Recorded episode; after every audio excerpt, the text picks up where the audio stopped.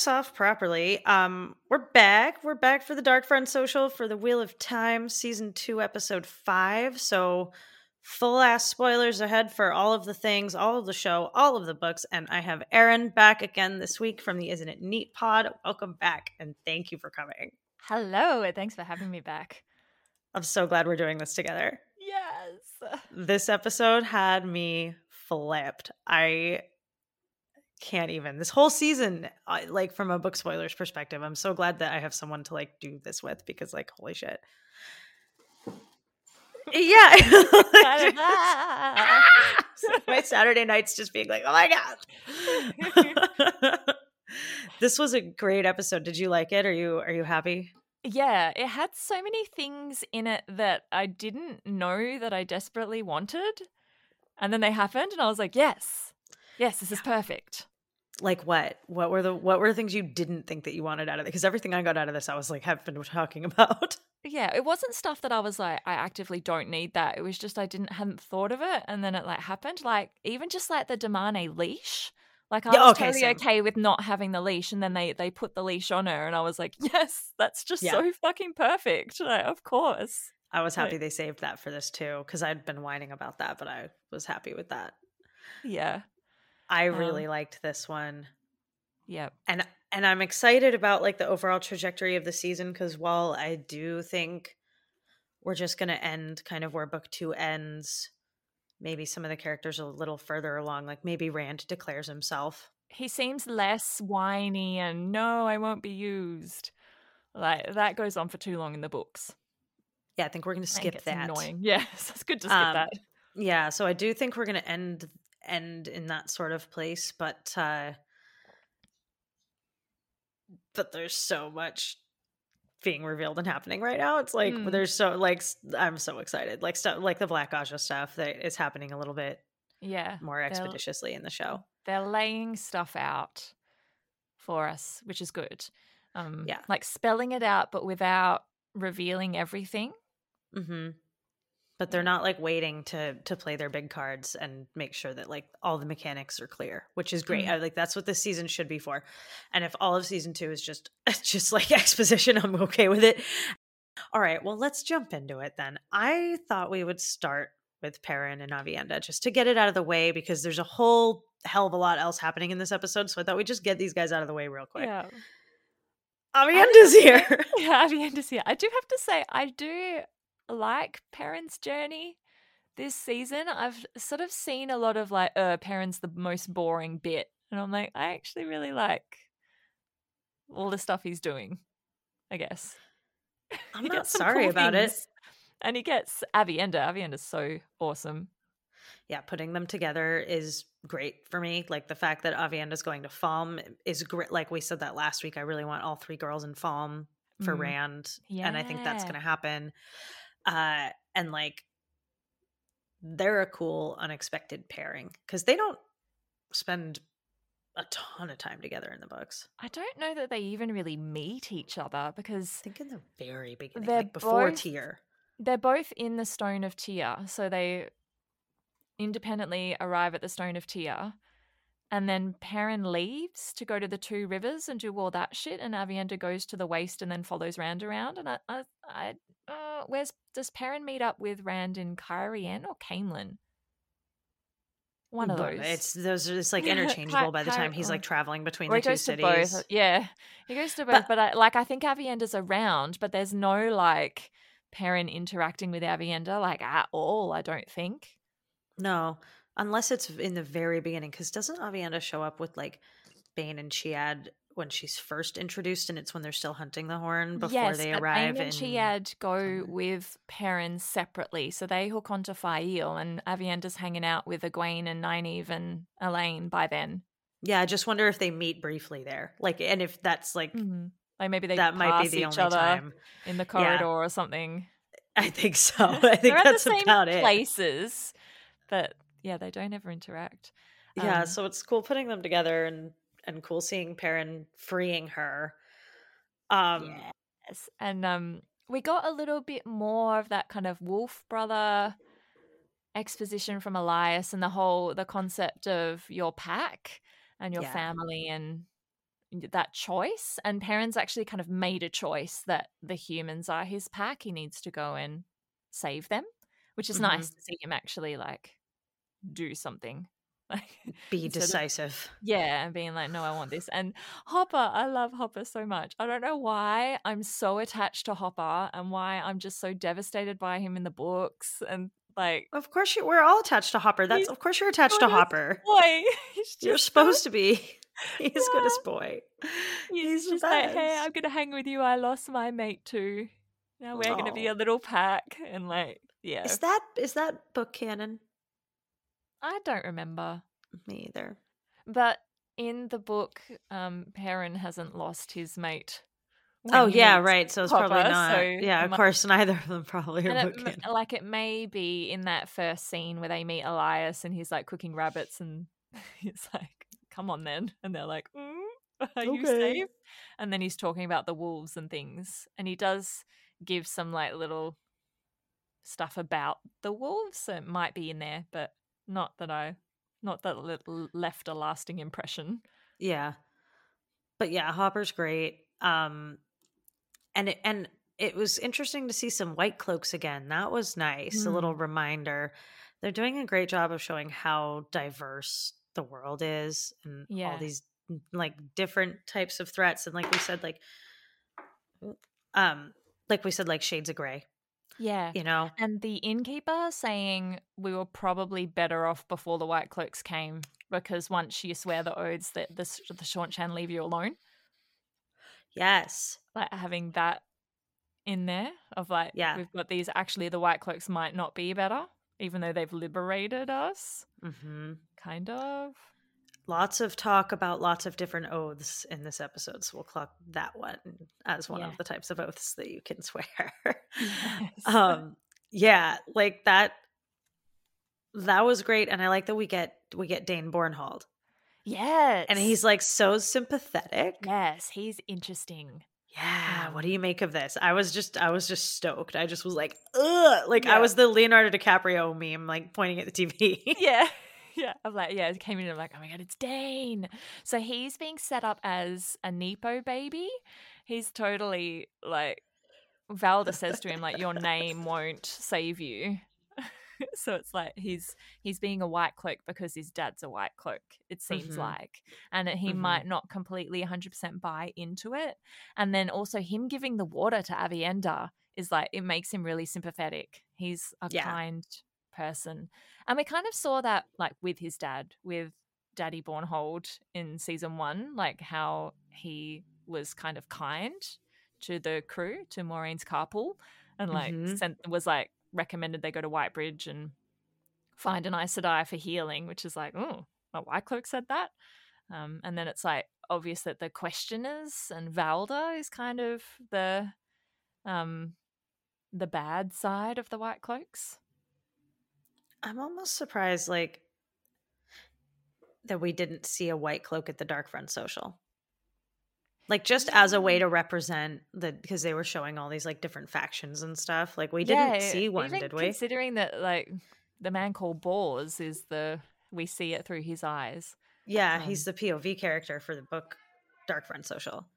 Yeah, but um but we don't see one this time around and i wonder like that might be something that they're holding.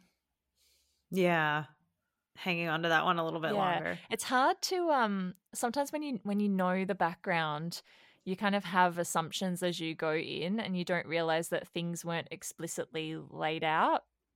So Yeah. like who knows what non? Or I suppose Scott maybe. if you haven't told him, like might think that white cloaks are just ordinary bad, not like dark one evil bad. yeah like that they wouldn't that they would sign up for the dark i don't know i think a job of kind of saying they're everywhere. Like it could be anyone. Yeah. But if it can be an Aes Sedai, then it stands to reason it could be anyone. But I just think it's interesting that they're they're not throwing that out there. Like they're not Not it doesn't seem yet. like they're gonna make Valda a dark friend at this point.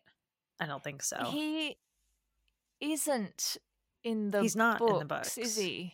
no. Um, but I like how like deliciously evil he is, hmm and I would like that not to be Dark One evil. I think.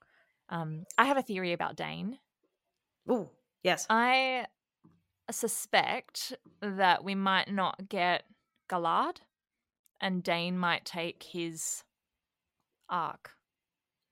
Like we might end I up with Dain agree. fighting Valda for the Lord Captain Commander job, and like that whole slightly more sympathetic is going to reform the White Cloaks by the end. mm-hmm. Like I, agree think hundred percent. And as and they only mention they mention uh, Gawyn. Gawyn in this episode, but I agree. And also, you know, fuck Galad. We don't need like we like. I think that makes a lot of sense. We don't need the most beautiful man in the history of the world. Like other than that's impossible. Like you've we've got such good looking cast anyway.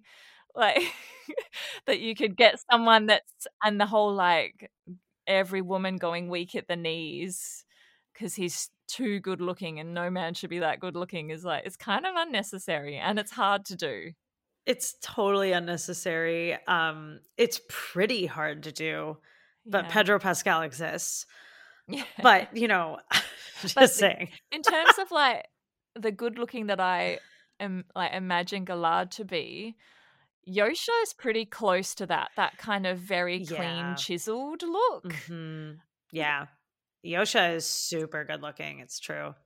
And I think Rand even says in the books he's almost feminine, like he's or like beautiful Yeah. rather than like handsome. That's and true. yeah, so that leans toward that very clean. Yeah. sort of a Like- Legolas look of like you know they could they could give those sort of um like whatever the jokes are worth on that they could give them to Gawyn if they Mm. wanted to just have Gawyn be smoking hot. Who- I'm sure we've seen who's been cast as him, right? And I'm just not. I just haven't seen I I think it's st- still rumored. Okay. I'm not sure. Like I know They there could- was some leaked audition scripts that uh, attributed to Gawyn that came out with the Aviendha. Um, like there's a yeah, they came out together, but I don't think they have scenes together. Um, I mean, they can easily just make him smoking hot, and that everybody, when they see him, fawns over him and everything. Like they can just give that to Yeah, him, and he's like the tortured prince that has no idea. yeah for whatever the jokes are worth you know what i Mhm. mean because that's all that storyline's really worth on screen but it could work like it that could totally work in this show like that Mhm. joke could fly so i could see them giving whatever humor is worth to gawyn and just skipping galad i think that totally makes sense and i, I honestly i prefer it that way because i think i think bornhald's sort of a more interesting character Yeah, and that's what's interesting about Galad is that kind of he's very black and white. There is no grey. He joins the White Cloaks because he reads the book and he's like, Yeah. that is some good stuff. And then he joins the Mhm. White Cloaks and is like, this isn't really what the book says. And then is able to like reform that. Like he kind of uses his privilege as a prince, I don't know, noble person. He's an Mhm. officer because that's how noble stuff works. So he's an officer and then he can work his way up and he is a good officer and then he can actually use his privilege to um, change the culture of the White Cloaks back to kind of how it, what it was originally Mhm. envisioned. And Dain can do that, I think. And it makes more sense because his father is a little bit like that. So it Mhm. makes sense that Dain would kind of have those tendencies as well. He's like have that has that example and then carries that forward. But if we get Galad, that's fine. Like, yeah just- it would I, it would be fine but i i agree i think if we're gonna have very possible. like a Gawyn and a Bornhald and a Dain Bornhald, that that satisfies everything that we need from Gawyn. You know what I mean? Like you can Yeah. give either side of his story because like the only other sort of interesting stuff that he does or important stuff that he does is how he sort of thwarts Elayne Mm. and And it is they can't bit trust him and it is a little bit interesting how Galad is Rand's half brother. Um, and I don't think Sure. can get that with Dain, but that's kind of yeah, yeah, but you could get it with Gawyn if you wanted to. Is you know what I mean? Like all the things yeah, about Galad, like you and can Elayne give had them different. Yeah, maybe Gawyn is um, what's his face's not Tigraine, the other one, Taringail. Yeah, yeah. names. Yeah, I maybe just- Gawyn is I wouldn't have been able to pull that Taringail's son. but I, I don't think that matters so much because it's It only in like the very last battle that Galad's like, "Oh my god, I'm We're related." brother. Oh, I'm gonna go fight Demandred and lose my arm." Um, yeah, it's not really like uh I, th- I think we can get everything that we need out of Gawyn's character without having Gawyn, so it works for me. Plus, Yeah. he's annoying as fuck. Um, I think or Gawyn more. Galad rather, or whichever one. I prefer Galad, over Galad. Gawyn. Sorry, I'm getting them mixed up. I'm like, uh, see, this is why you don't need both of them. Um, so okay, glad about that. Okay, so Aviendha, Yeah, yes, Aviendha. Aviendha does not fuck around, and only those who fuck with her find out. Yeah. That was Um, such a sick fight scene. I was so here for the way they filmed that, like the cinematography on the fights when we've had them. Because so Yeah. far, it's like there haven't been that many big fight scenes in the show that are like, and the best ones are the Aiel ones, like the Yeah, snow. they- well, and the ones that have been sort of more in depth choreographed fights have been fire, like the, like Moiraine and Lan in, in like episode one. yes, Like that was sick. Right good, so yeah. when they have done like a, a well choreographed fight it's it's usually pretty awesome the only kind of not stand out one i think is maybe in episode four of season one when they're just sort of attacking in the woods and they're just like shielding like not that was kind many of many of them. yeah i was thoroughly whelmed by that but otherwise a lot of these fights have been like super sick and this one was i was glued to the screen and i knew i would be but like the way that that they say like don't go at her one at a time it like all go at once or Yeah. she'll And fucking then murder Dain all of you them all. Yeah, but that does kind of make sense because he's like the commander. He needs to like control the battle rather than like diving in with everyone. yeah Mm. I like how he said the last person to touch her cage or go close enough uh, had his arm broken, Mhm. and then Valda comes in with his arm in a sling. oh shit So I saw that and I was like, oh, that's because Egwene's like stabbed him. And then there was some talk about it on um the discords, and I was like, yeah, it is that he should be healed by now. Like it's Yeah, been like six months. that's been six months yeah that's it's probably oh and i guess like i guess this is probably a reveal to show only people that he's not dead right oh yeah, I don't. He was never dead. nobody ever probably really thought that but i wonder if show only people are like oh confirmed like Yeah, or know. they're probably just like, oh, he's gone now. He he was a bad for that episode. right Like, Like, sometimes you just you get that you get like the big bad of an episode or a little arc, and then they like move on. You don't see them Yeah. again. But yeah, I think having him come back is like, okay, this guy is going to be around for a while.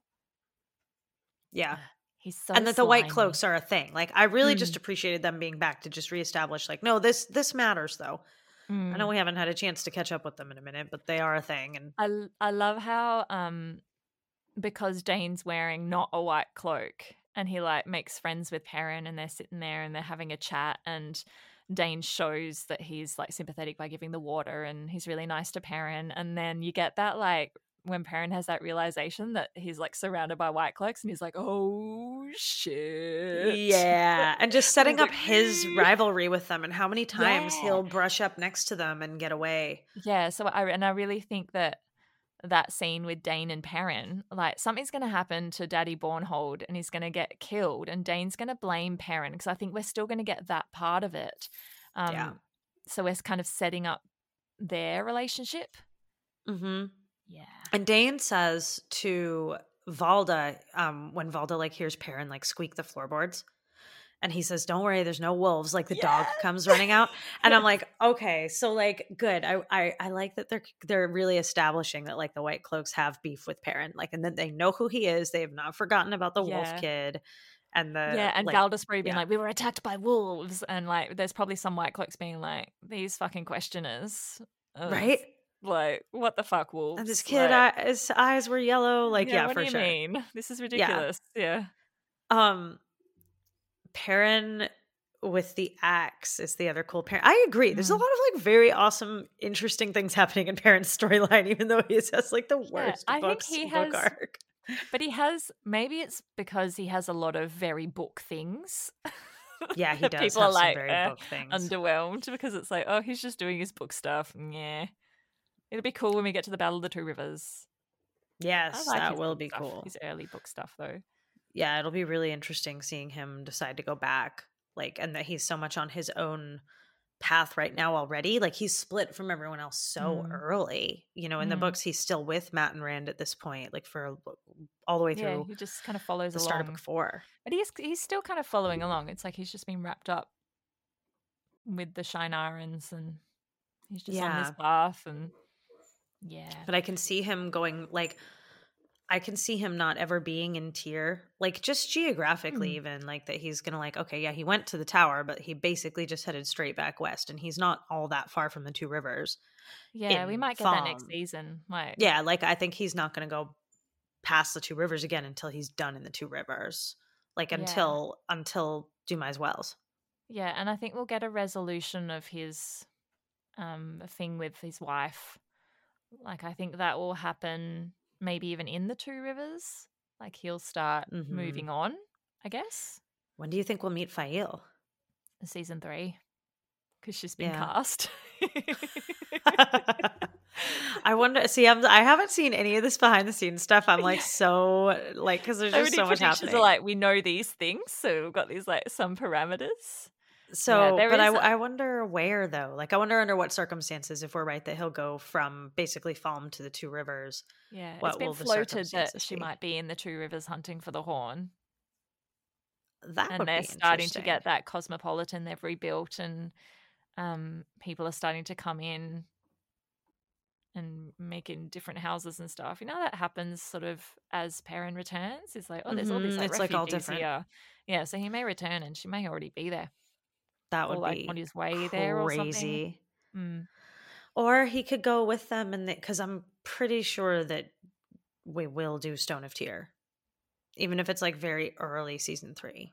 Yeah, Like like you you said um in our episode one through three, Dark Friend Social, that like the fandom's pretty attached to the Sword and the the Stone. sword and the stone. Because otherwise, I would say But- we we get it in in Falme, yeah, and then the end of this season sets up going to the, The waste. The danger with the sword and the stone is that you may lose your non-book readers because it is such a trope. It just Yeah. may be like uh, it seems a bit cheap. Um, so I can I like I know we're we're all really attached to it, but I could see the production deciding not to do it. Callandor's I really could- important though, so he needs to get no, Callandor Callandor will be Callandor will be It's in the like essential. Yeah. But whether they'll actually go to the Stone of Tear, it's just such a cool set piece. But they could Mm. save going there for much later in the show. Like, be like, we're Yeah. going to deal with that in like a season five. We'll go to the Stone of Tear and have him get Callandor. I mean, anywhere else. I mean, he could even do And it Callandor may even from. be like we haven't set up the Choedan Kal or anything yet. Like it may be that there is one powerful sa'angreal that gets used, and Mhm. so we don't have the two.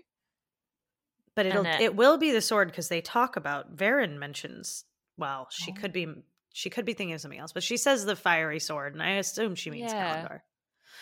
But I know he does make a sword out of the power, and but I I would think he'll get Callandor. I just it's it's entirely possible that it could be in um the waste that he gets it. Like he could get Callandor when Yeah, like maybe, maybe that's part of the trial in Rhuidean, Yeah, and that like that's Although part that's of where how he picks up the Choedan Kal keys is Rhuidean. hmm And like maybe that's how, because the whole thing about Rhuidean is like who's going to be the Car'a'carn, right? Like who's going to come out with the tattoos, and that's what makes you the ruler. And maybe part of maybe because they mentioned the tattoos and they've mentioned the swords, like who's to say that he doesn't pick them both up in the waste? Um, and we skip the stone of tear for now, and he can go there later. Or He- she's men- alternatively, she hasn't mentioned the tattoo. She's mentioned the branded hands. Oh yeah, you're right, you're right, you're right. Oh shit. Oh, that's interesting. I I'm up to that chapter with um with my sister. Like we're up to the Oh my through the, God. the columns, and I'm like, Finally, because there's two chapters, and I'm like, we were gonna do it last week, but I was I ran out of time. I was busy. I was like, "Ugh, I yeah. can't. There's two chapters. We have to. These two chapters go together. and We have to do them together. And I like can't wait. you got there clo- uh, quickly from where we were last talking about it. But you know what else I would take in terms of a Stone and Tear adaptation of it, though, is like Mm. have it be a pit stop in like episode one or two of season three, Mm. and have it be like a random pit stop that they make for scenery on their way to the waste for whatever reason. Maybe they go through Waygate, whatever, or they use the the portal stones and end up there. Mm. and just have it be scenery and they're there, but you get like a few crazy sort of dream sequency scenes where you have like Moiraine and Mat go through the arches into Finnland and get their Mm. predictions made. And you, because I love that trippy scene where like Moiraine's exiting when Mat enters. Yeah, they're all in finds each other in the together. attic. I, I could see mixing those two things up with getting Callandor and having Yeah. like everybody has sort of a dreamy what the fuck, but you come out of it with a ton of important information and also Callandor, and then off we go. And there's no big Forsaken showdown or staying there for ages or you know any of it. Um, Yeah. And Like, that ties would be kind of what fun, too. um Moiraine says about the Forsaken as well later, which we can go to later. Which bit? when moiraine says about when all the Forsaken are loose, we've lost the last battle. Oh Like yeah, we can't let them all be loose. Which is just like I think it's just a stand-in for the seals. Like you need to break the seals oh to- that makes sense. to yeah, because they're kind of connected to, to each seal, and then and that's part of the conflict at the end with Egwene and Rand. That he's like, we need to Mhm. clear the rubble with what's his name that died, the like scholar. He's like, you need to clear the rubble, and then and then Min figures out what that means, and Rand's like, I'm I'm here to break the seals, and Egwene's like, no fucking way, you'll let the Dark One loose, and he's like, no, but I need to break them so that I can like make a like seal it properly.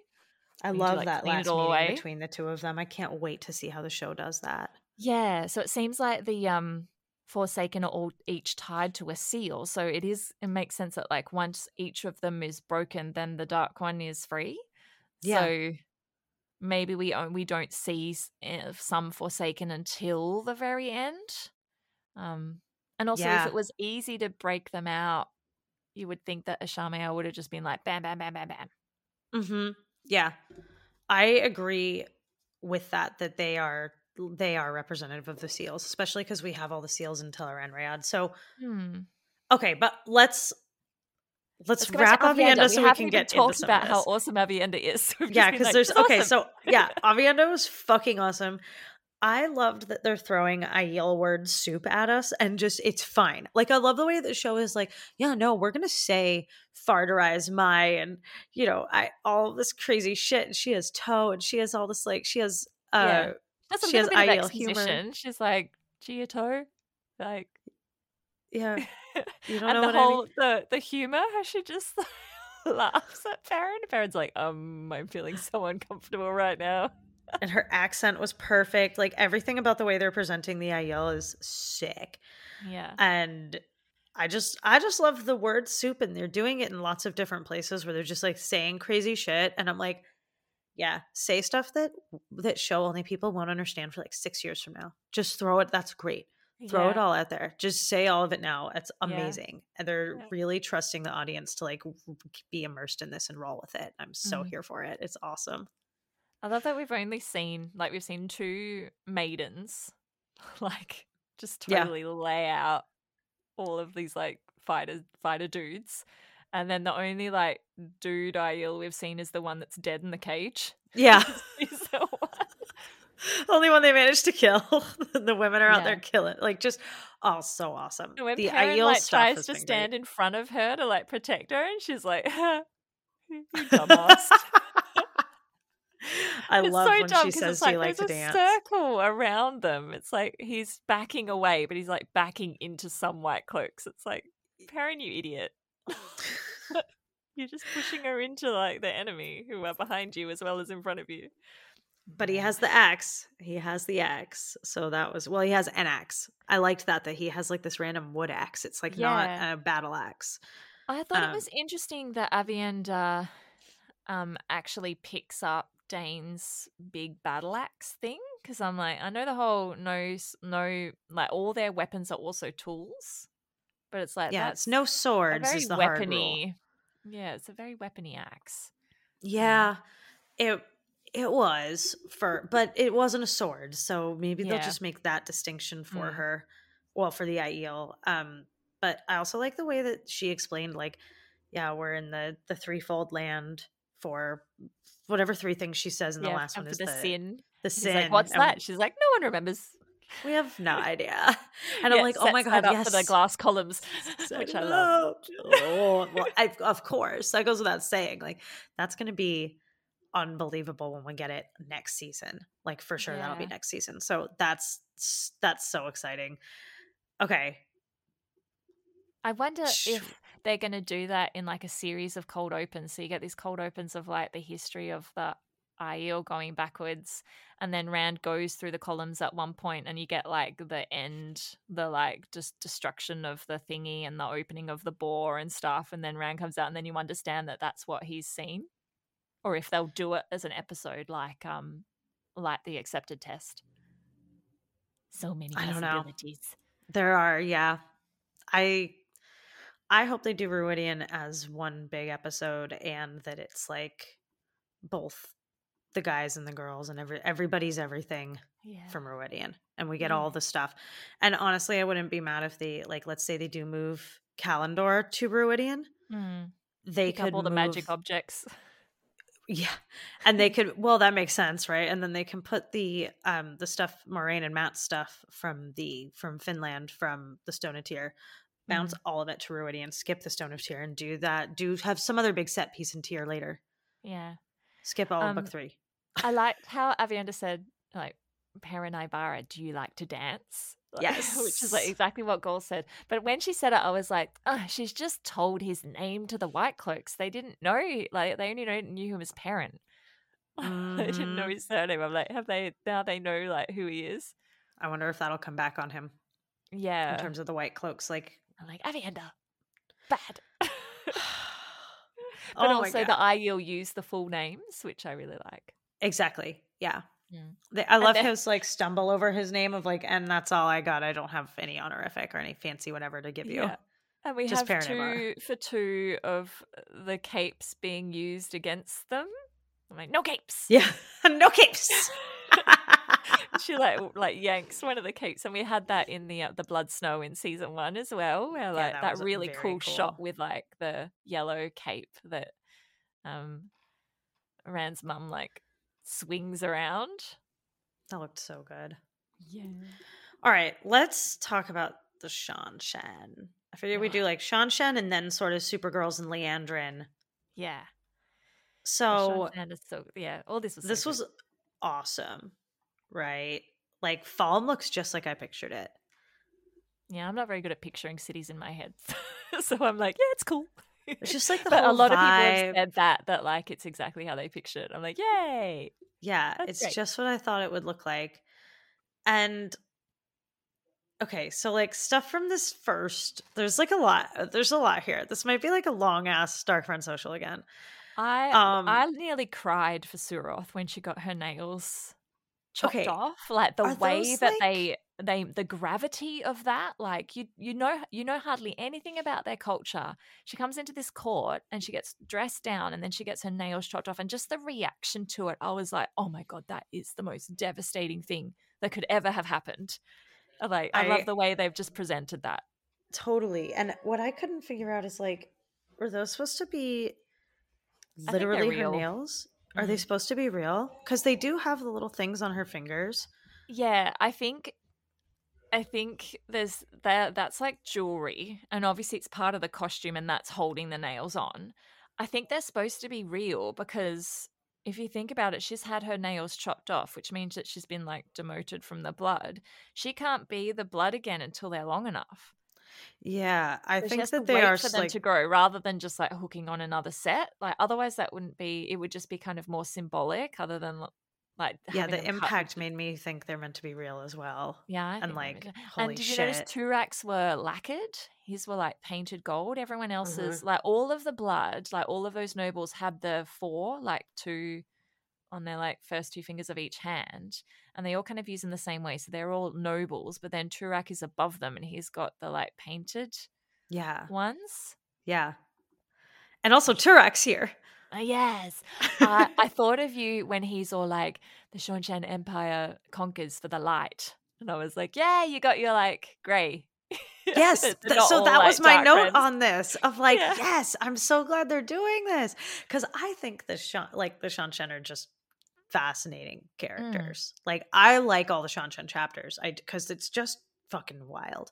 Yeah. Right. And I I was really, really happy with this that they're saying like we're gonna fight for the good guys basically and mm. I, it's one of my favorite bits in the last battle is when they have to figure out a way to partner with them mm. like i just think it's so fascinating and so sort of uniquely wheel of time right of taking this group of people who are so evil and who have been causing nothing but problems for everybody from the first moment that they arrive and have coordinating and collaborating with them be like critical to saving the world that they and that they have to like figure out how to how to be like no we're still fighting though when this shit is like when we're done saving like the literal fabric of the universe we're gonna beef because you guys are the fucking worst like we are mm. still gonna not be okay with you and it's such an interesting dynamic and yeah. i love and the Seanchan themselves are so convinced that they are superior. Like they're so so like even like you see it with Suroth the way she like starts dressing down Ishamael and you're like she's like oh, you are not of the blood because clearly that's the most yeah. important thing. Yeah. And then Ishamael says, "I know why you swore to the dark," and she's like, "Fuck." And you're like, why? I want to know why. That was really interesting that was the big sort of throughway theme for me of this episode was like why do you swear to the dark like what are what is the thing mm-hmm. everyone sort of sets this up that there's there's always a reason that you sign up to be a bad guy and what yeah. is that reason and it, it links back like it it reminds me of min for sure last week yeah. of like yeah, the conversation with ingtar maybe he had a reason mm-hmm. like everyone um, their... and then liandrin obviously talking about that so like everyone has their price Every, yeah, everybody has their price. So that was that was like an interesting through line in this episode, and I'm really curious what Suroth's reason is. And also, she was just great. The actress playing yeah. her is awesome. She's like so compelling. I don't, I don't, recognize her without that fancy helmet. For some reason, I thought she looked way different. I'm like, who the fuck is that? And I'm like, oh, I was confused who it was too. I was like, wait, is that Alwhin or is that and and also Alwhin named? Which if she hadn't, if she had already been, I hadn't noticed it. Yeah, she probably um, was in the um subtitles. Yeah, like in the X-ray, but they actually they called it out, and I was like, "Oh, hey, hi, you're yeah, here, great!" Turak like voice is called Turak's voice, so it might have been um Suroth's voice. Maybe earlier. I don't. Well, I may yeah, not have just. It's remember. not like I'm like X-raying every scene. I do. Um, um, I watch it once. I just watch it, and then I watch it with the closed captions and take notes. And sometimes you can pick stuff up. I have also been watching with closed captions when I take notes, and I've been doing that on like both my watches. But I'm like watching it through, and then I'll watch it again and take notes. And I should get in the habit of like looking more at the X-ray when I'm doing that. Yeah, but sometimes I did like that work. that Alwhin's here, so I'm like, hmm. okay, hi. Um, and let's see, Fain is here. The yeah. bloody horn of Valere is here. I feel like like Fain just popping in to deliver the horn, and then also Ingtar and Loial just kind of standing there in the court for like all mm-hmm. of Turak's court scenes. I was kind of like, I feel like they're just there to remind us that they exist. Yeah, and that really they're, do they're anything. Around. Well, and they're who everybody's going to rescue, or they're who Perrin's trying to go to rescue. Mm. Um, and that's how did Moiraine say, "Oh, they're out there and they have an Ogier captive?" Or no, Liandrin, Liandrin said it to Nynaeve. Yeah, so that's like why they're going. So the Two Rivers blacksmith. Yeah, yeah, it's a bit of a means to an end to like get people to Falme. So um, you know, yeah, they're just here. Another interesting thing that um Suroth said, because she's like, why don't we just fucking kill Turak? Like, cause she's so angry that her nails got chopped off. And Ishamael's like, mm-hmm. we can't kill him. It'll plunge the Empire into civil war. Mm-hmm. And I mm-hmm. was like, that's interesting. What's that about? Yeah. Because he's going to die. Mean, Rand's going to kill him. Yeah. like, cause um, he. unless, unless, because the country does end up in civil war, doesn't it? Because the Empress gets murdered and Tuon's already over in the Westlands and then it's like there's like shit going down in Seanchan that you just or Shonda or whatever it's called. There's shit going down over there that you kind of just hear about scattered through the books and never gets resolved. Yeah, which probably won't matter. I'd say it would probably it'll probably turn into something that just like makes um Tuon's entrance more interesting. right? Hmm. Like her whatever's going on with her, her needing to like get power, like it'll probably just lend to that being a little more streamlined. Or the probably. Seanchan scattering and Suroth being able to bring them all together mm-hmm. and gaining power that way. I just like that they're set like they're talking about the Empress and setting it up and like again, like the greatest exposition. They're just totally trusting the audience. They're just like saying stuff. Yeah. Like they just said like the court of the nine moons and the and Yeah, it's like And great. Just Shamiel's like, no, only the Empress can read the signs or whatever. Yeah, the omens. Yeah, The- the omens, and yeah. I love I love just like throwing shit out there and then like for for show only people to be able to catch it later. Like that's how you do like really great television, right? Like say that Mm. now and then have Mat Seeding it. get his pr- his prediction later and have them mention the court of the nine moons and just figure out who puts that together. Like something it's not hard to put Yeah. together. It'd be obvious to be all over the internet, but like putting stuff out there like that is great. Like the Court of the Nine Moons and Tuon are mentioned in book two.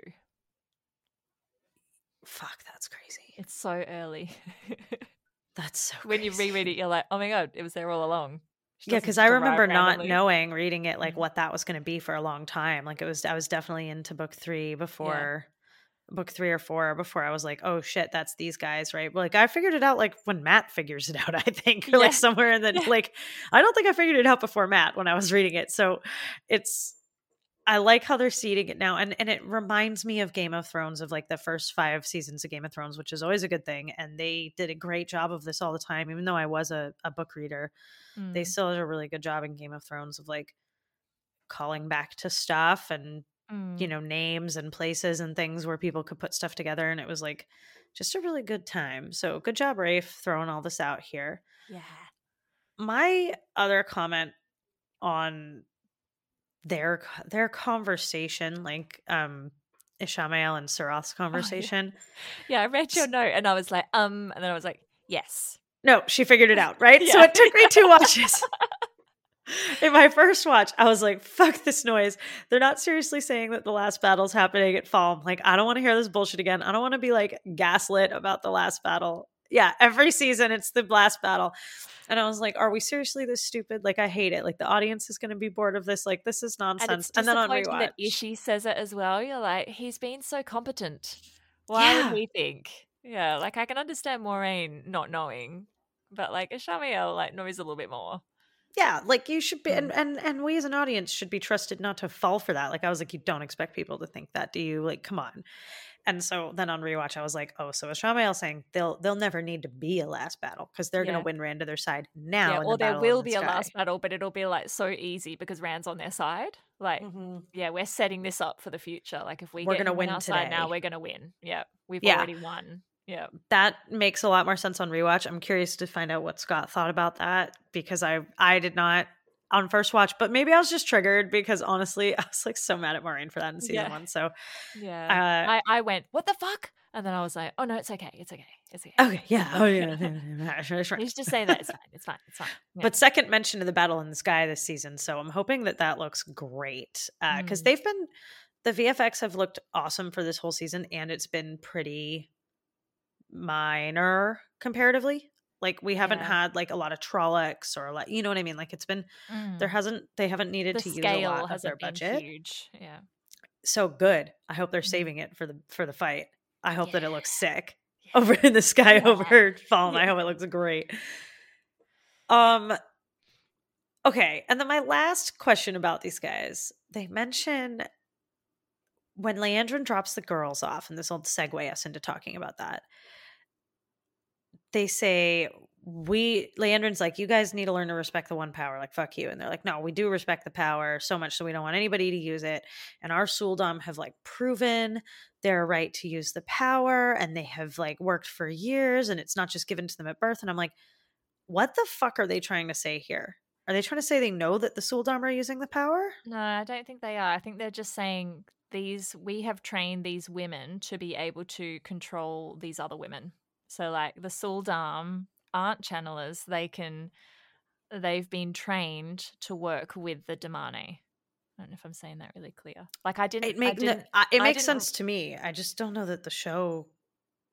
because they Oh. don't yeah i yeah I, I didn't catch that like when they said it i was like oh yeah they've like the suldam have trained to control the Damane, and then there was no question that they could channel, like, uh, like even the wording. And then, but a lot of people have been like, "Oh, they just admitted the Sul'Dam can channel," and I was like, "Oh, I just missed that entirely in both of my." That's watches. how I took it, and I was like, Um, "That's weird." Yeah, I'll have to go back and watch and see what the actual wording is. Um, yeah, because I didn't get the impression that they're talking about the Sul'Dam being able to channel. Like I thought they were talking about the Sul'Dam being able to um, control the Damane.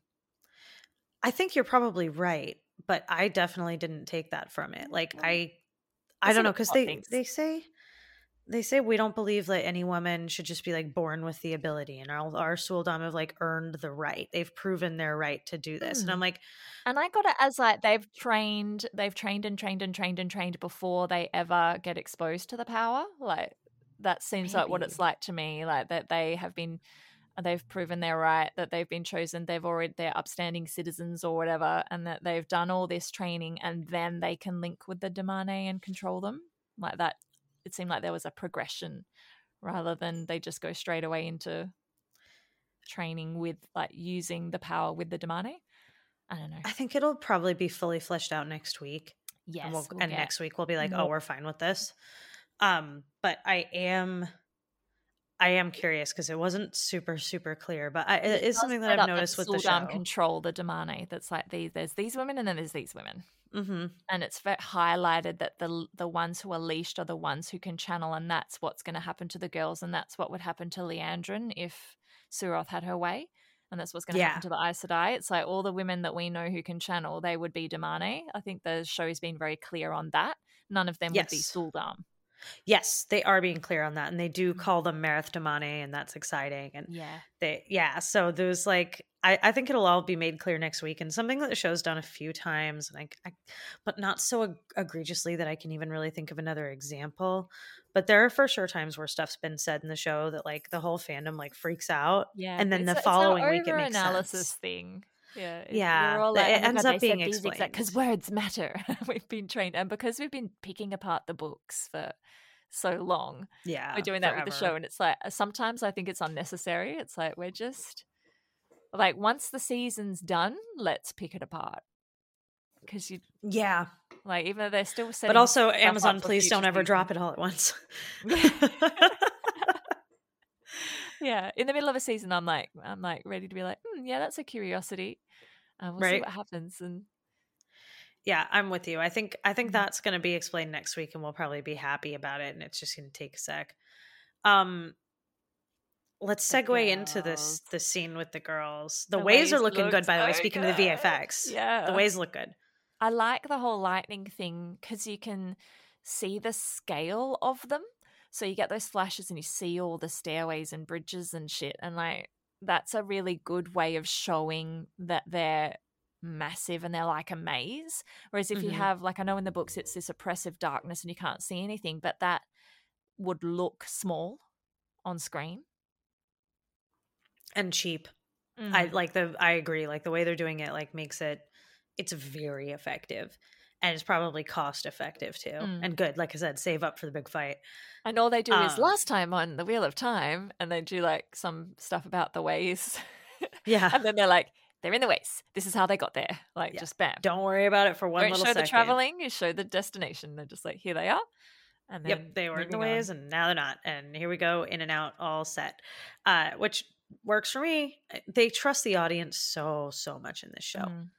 So I, I love that they don't need that that explanation, which again like leaves space for the show people to be like think about the implications of Leandra and knowing how to Mhm. travel the ways and that the Trollocs are in the ways. We know that the Dark Friends are using the ways. She's clearly a bad guy. Like it it sets up a lot without saying it out loud. Mm. Um, but my favorite thing is when they call out the breaking of the oaths, and I was right. They said you used the power as a weapon. You broke your oath, and I was like, like, "Fucking "Yep." right, she did." Yep.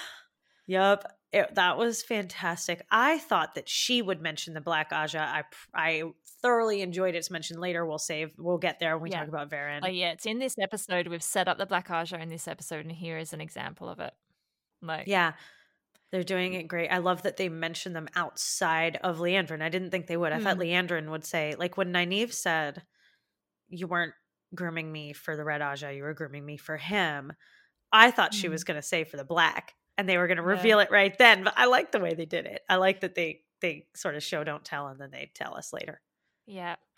And um what Liandrin says there kind of ties back to Dana from season 1, how it's like the world the world's a bit shit. Let's just fucking remake it and this is the only Mm. way.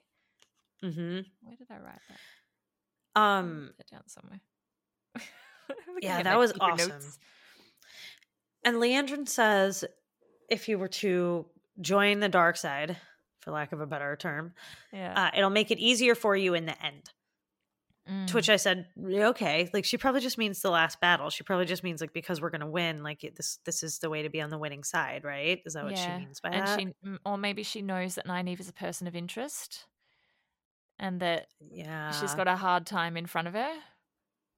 So she should just do it now. like just all yeah, just give over. Mm. Interesting. I think that that actually tracks because we get that later in Tel'aran'rhiod talking about all of the um the Emond's Emond's- Field Five. Yeah.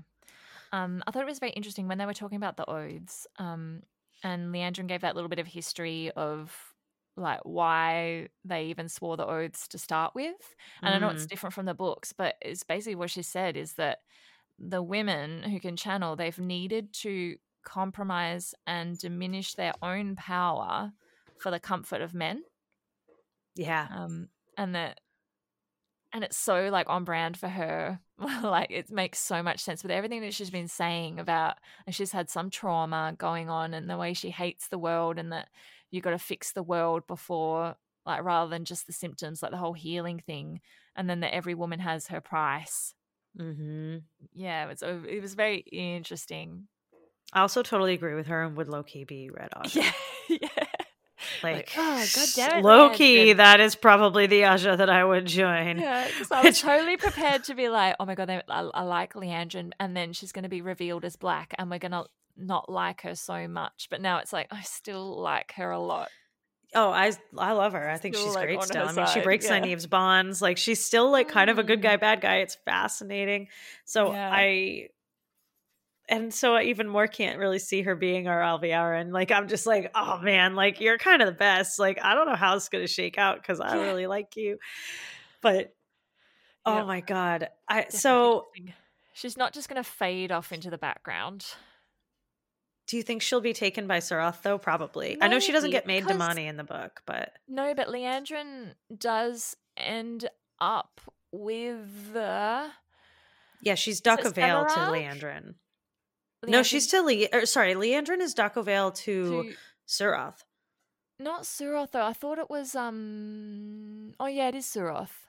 She's Yeah, with Suroth and she's she's been- also because with, she's been tied off. Yeah, because someone makes a comment of like, this da'covale has an Aes Sedai's ageless face. That's weird. She should be a Damane, but she can't channel because she's been shielded by Moghedien.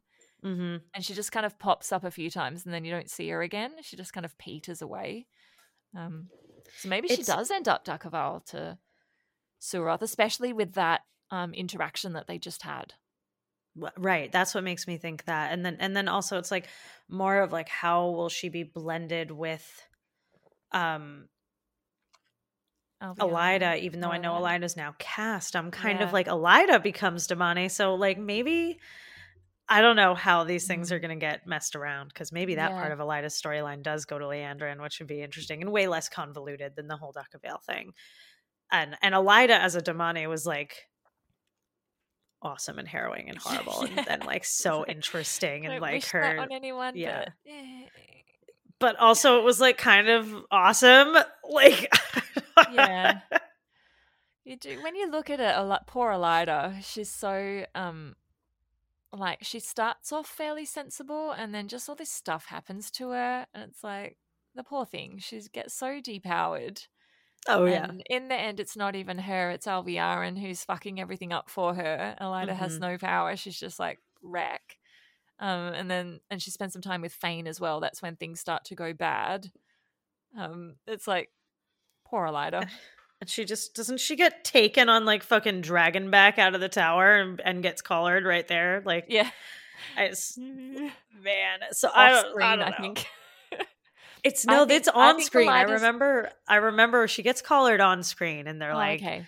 because she tries to use the power against the Suldam and she's like gets punished and she's like, You're not gonna do that again. You're gonna be very good to Oh, Mani and like the scene fades and it's like, oh She's god. like, ah, like, yeah. fuck. And the next Oh, time you see her, she's like being obstinate and getting in trouble and like Yeah. but it's yeah Eh, but and trying to like give information like she thinks she can politicize her way out of being Damane like Mm. by being like be super yeah, informed about the tower straight away. She's like, I'll tell you anything you want.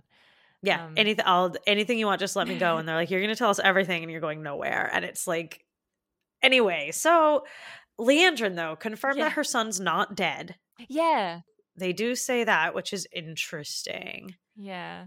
like all right i will see we'll see what that come like what comes of that but i do think it touches again on that idea of everybody has a price Mhm. um so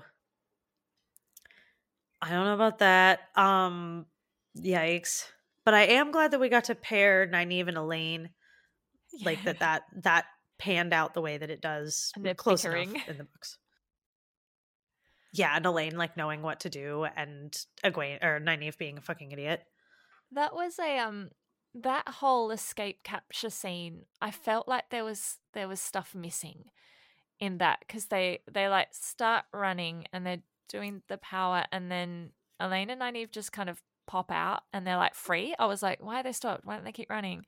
And then it's like, oh look, Egwene's captured. Like it, I felt like I wanted more. Like it felt really weird. there's like a Both times I watched scene. it, it was just like choppy and like, oh, it was Yeah. okay. They're free. Okay, okay, that's weird. Um, I thought there was another one as well. Did I write it down? Just the editing in this episode. I thought there was another one, but I can't remember when. It'll probably come up. It does jump around quite a lot. Like when I was doing my notes, I really noticed that of like, God, what order do I put things in? How do I want to do Mm. this? Because it's kind of all over the place. Yeah, but even establishing that they'd escaped was kind of like, oh, oh, okay. Oh, they've got Egwene. Oh, all right. It seems like maybe they were going for like a really there. chaotic feel, but they lose the Mm. chaos. Um, Mm. you know that things are going rough for you when Harry Potter did it better. Because I think it, I think like a, the similar scene to that looks a lot better in Deathly Hallows Part One when they're running through the Mm. woods and they get Don't they get grabbed by the Death. Eaters. They're all splint, Yeah. sprinting through the woods when Harry accidentally says Voldemort and calls the Death Eaters to their campsite like a fucking Yeah. idiot. Yeah. Harry's such a stubborn asshole. Um, yeah. Yeah, but yeah, Egwene being captured was really yeah, horrible. it was pretty harrowing. then- um, and we and get the, the- leash, like the- you said. That's the last thing we see. The leash. Oh yeah. And um Rima and um Seta. Rima and her water um Oh, Elayne Rima. Sorry, I was thinking of the yeah. of the Seanchan. Yes, we get No. her. Uh, Yeah, lots more Aes. Sedai this episode. Yeah. Um and the now Elayne's two for two concussions. Yeah. whacked in the head so much. Mm. Um, is But Rima? that, yeah, I found that. I think it's a name in the book of. I think she's the Damane, the Damane who is captured, and she tells she's like, "My name is Rima. Like, I need to remember that. Remember me. Remember my name." And then you never see her again, or she comes is back. Is that as- her? Yeah, I don't know. I, there is a Rima in the books, I think, and it's one. It's someone who's Oh, captured. I think. shit. yeah, because Um, you do see that Aes Sedai. You do see again later, but it's from a Semirhage POV, I believe. Okay. And they're like on a Seanchan ship or something like that. I'm trying to Oh, remember is it, what it is. it but when Tuon arrives? Is it Pura? Because she's got that.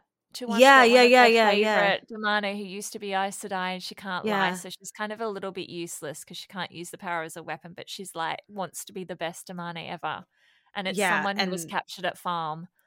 Yeah, and they say like you would never have known she was Aes Sedai, and she's so good. And yeah, I think I Mm. think that's her. But I I think we'll get like effectively that character next week. But it's going to be m- Megan. Is that her name? Ma- yeah, Megan? everyone's thought everyone's thought it's Megan because Megan was going west, and everyone's like, "No, Megan." Yeah, I'm pretty confident we're going to see her next yeah. week. Like, I would be surprised if we didn't. Because we we um in the books you see I said I get captured. You get um the ones that um are about to give up there's the ones that get freed before they give up. There's the ones that do give up. Like there's a range of Aes Sedai who get captured. So I think we're like we could get more than one.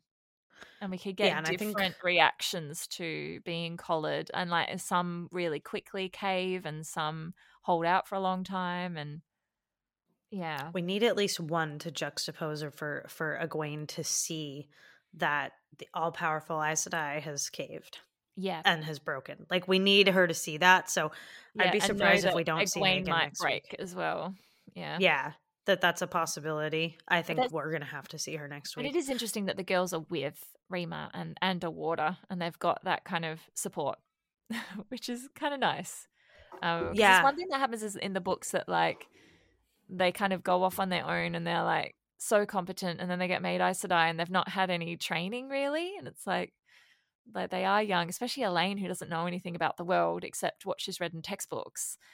Like having mm-hmm. someone to like look after them, it makes mm-hmm. sense, especially because Aes Sedai should be competent.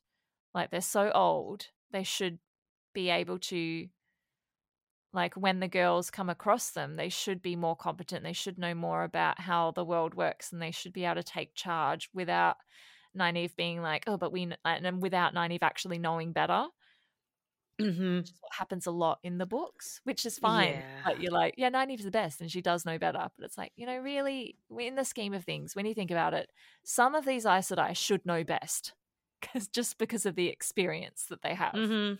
Yeah.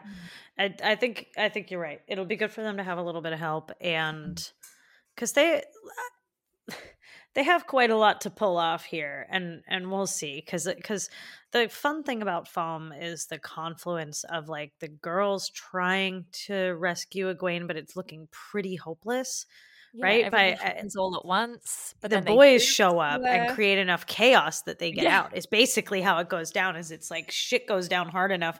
I mean, the the horn of Valere is blown. they would have done it because they get Egwene all the way to the front door before shit starts going down. And when she hears explosions, Egwene goes nuts and starts exploding shit. And so mm-hmm. then, and then they it's realized that Egwene's free, and then they get like chased. So if the boys weren't there and shit didn't go down, they would have snuck away without Egwene yeah. triggered. Yep. I yeah. And oh, I would like which is that's going to play out so well on screen. girls actually do um manage They get pretty far. Egwene. Yeah. Yeah, they do a good job. Yeah. And it's not and, like the girls would have escaped if Mat hadn't arrived. Like they probably would have, but Mat did actually like help them escape yeah like, in the stone like it's not like that like they would have escaped yeah they probably anyway right like because they the edge of it they because they were having enough they being uh like Nynaeve and Elayne were mm. having enough of a hard time just getting around the city you know let alone like doing that like with Elayne with them or with mm-hmm. Egwene with them like they mm. and that's why I think it makes sense for them to have this Aes Sedai help but also they can't do a lot of channeling. You know, it's not like there's a so it'll be interesting to see how that goes down. But yeah, it's I think the boys showing got, up is what we also got Nynaeve not being able to help. Like she got freed and she couldn't mm-hmm. embrace the source. Yeah. I think that will be important later. Yeah, I think she's gonna be not happy about her performance in that moment. Like I can't help. Yeah. so yeah, I'm really excited to see all that go down because I, I love I love everybody sm- like smashing your toys together. So mm. it'll be good to see everybody show up at the same time. I one moment I always really enjoyed from the end of the Great Hunt is when Rand sees Egwene. Yeah. Collared and is like, I just saw her, and everyone's like, Rand, come on, like we get shit to do. What do you tower. mean? It's yeah. It's like we said last week about like people running into each other in the world of dreams. Yeah. like, what do you mean? What do you mean parents here? That doesn't make any sense. Like, yeah. so I hope that we get that moment too. Like I just I like the whole sort of trains passing in the night. Mm-hmm. And it happens a lot with Rand. Like yeah, even in Tear, they're like, "Oh, is that Rand?" Like, everyone's dreaming about him. Like everyone keeps describing him. They're like, oh, "I'm, I d- gave this description. It's someone I dreamed about, not a real person." You're like, "That's fucking rand." What's he doing in your dream too? Weird. Like so I hope we get to see. I think that plays out really, really well on screen too. Mm. So I'm excited. If not, it, possibly better. And you could do that cool like scene change of like following one person and then you just keep tracking and then you're following a different character on a different. Exactly. Totally see them doing that. All right. So once again, uh, I- I'm just giving this the tower happenings header because there's just too many. Like I don't know what's the things in the tower. Let's talk about things in the tower. I love Verin this was the most exciting stuff for me. Most of my notes are in all caps. Um, I I was like passing out. I was texting Scott. I was like, "You're gonna fall over, Dad." Um, I still haven't talked to him as of the, this recording. Have not talked to Scott about this episode. I think he's probably watching like nowish. Yeah. Um, so I, he's gonna lose his mind. But yeah, Verin sleuthing around the tower, mm. and Okay, do you assume that she are we just gonna are we doing this with the assumption that Sheriam is a black Ajah or not? Like I'm like Oh yeah, I love how grey that is. Yeah. Um, well, because I am certain show only people would have no guess that Sheriam is black Ajah right now. But she looked so sus when Verin's questioning her. Like when mm-hmm. Verin comes in and she's like, and you can see that Verin is like doing the game of houses. Like she right. Like, oh, but they're not. I don't know where the girls are. It's like uh, Verin's got a plot. And you know she's plotting and she's there to like yeah. find out shit and she's competent. And then and the way Sheriam is just kind of lost and then is like, Oh, look, here it is. And then she's like, Verin's like, that seems like something you should remember. And Sheriam's like, Yes. Yeah, it does seem like something I'm supposed to remember. And I thought she was lying. Yeah, I was like, I was like, ooh, she's lying. Um, but then she probably she it seems so unexpected. It's like she's not a good like Sheriam's not being a good plotter if she gets questioned like this and she's just like, uh, uh. no, I think yeah. I think what they settle on is that she has been um yes under compulsion. compulsion. Yeah, once once that comes up, you're like, that scene makes hundred percent sense. That Sheriam's like, I do remember that, and I should have remembered that, and I'm really confused. Like she's not thought about it previously, mm-hmm. so in the moment she's like, "What the fuck is going on with me?" I'm just gonna, I'm just gonna pretend I'm okay, and it doesn't come across well. Um, yeah, and it's perfect. That whole like compulsion that she can't quite remember, but it is in there. Like, and, and then more like go, amazing oh gosh, exposition. Been, like Liandrin has done that to Sheriam that's what, the implication, right? Is yeah. it's Liandrin. That's a clear implication that this is her story for having yeah. the girls not be in the tower and how she's covering for Elayne being gone. And I mm. like her detail of bringing the white asparagus, and because she was out west, I guess she could have gotten alibi asparagus. Yeah, the alibi Verin's asparagus. Like, Verin's like, yes, your alibi asparagus. She's straight up like, yes, I know it can only be found in this town. Good job, Liandrin, making an alibi. Yeah. All right. So Liandrin has used compulsion on Sheriam to say that the girls have left the tower to go to Gawyn's name day party. They name drop Morgase. They say that the girls are all in Caemlyn. And she has used compulsion on Sheriam for this, and they use like the I love these two browns that she sees. I, can I say I love Naomi that mm-hmm this because we all there was a, a release that Naomi a little person had been cast as Naomi and we're all like who's Naomi and there's all this speculation right. and I love that she's just a random Aes Sedai which we need there's been not yeah. enough random Aes Sedai um, yeah, there's been not enough Aes Sedai in the tower. like, yeah, but even just that a little person, like we need that diversity. Like that the little mm-hmm. person doesn't need to be a circus performer or whatever. Because everyone's like, oh, yeah, she's just here. Circus. It's like no, she's she's just an ordinary person. Like, and I love that she's just there and she's an ordinary person. She's one of the little. They're so cute. The like the 3 mm-hmm. of them. They're little like yeah. I I love them to I love I love how much the I said I love to munch. I love how they mentioned that Verin likes to eat. Like Liandrin's like mm. throwing shade and she's like, Yeah, bitch, I do.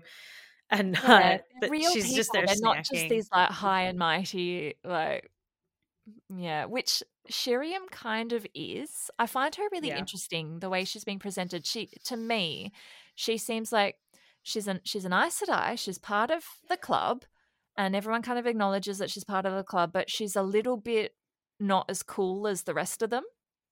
But she's she very of- administrative and, she's she's, a mistress of novices. yeah, she's kind of overcompensating almost. She's kind of very formal. And Verin even says that she kind of wanders in, is all like, ah, don't worry about all this formality. Because Sheriam's all like, oh, Verin Sedai. Like, she's Mhm. upholding all that stuff.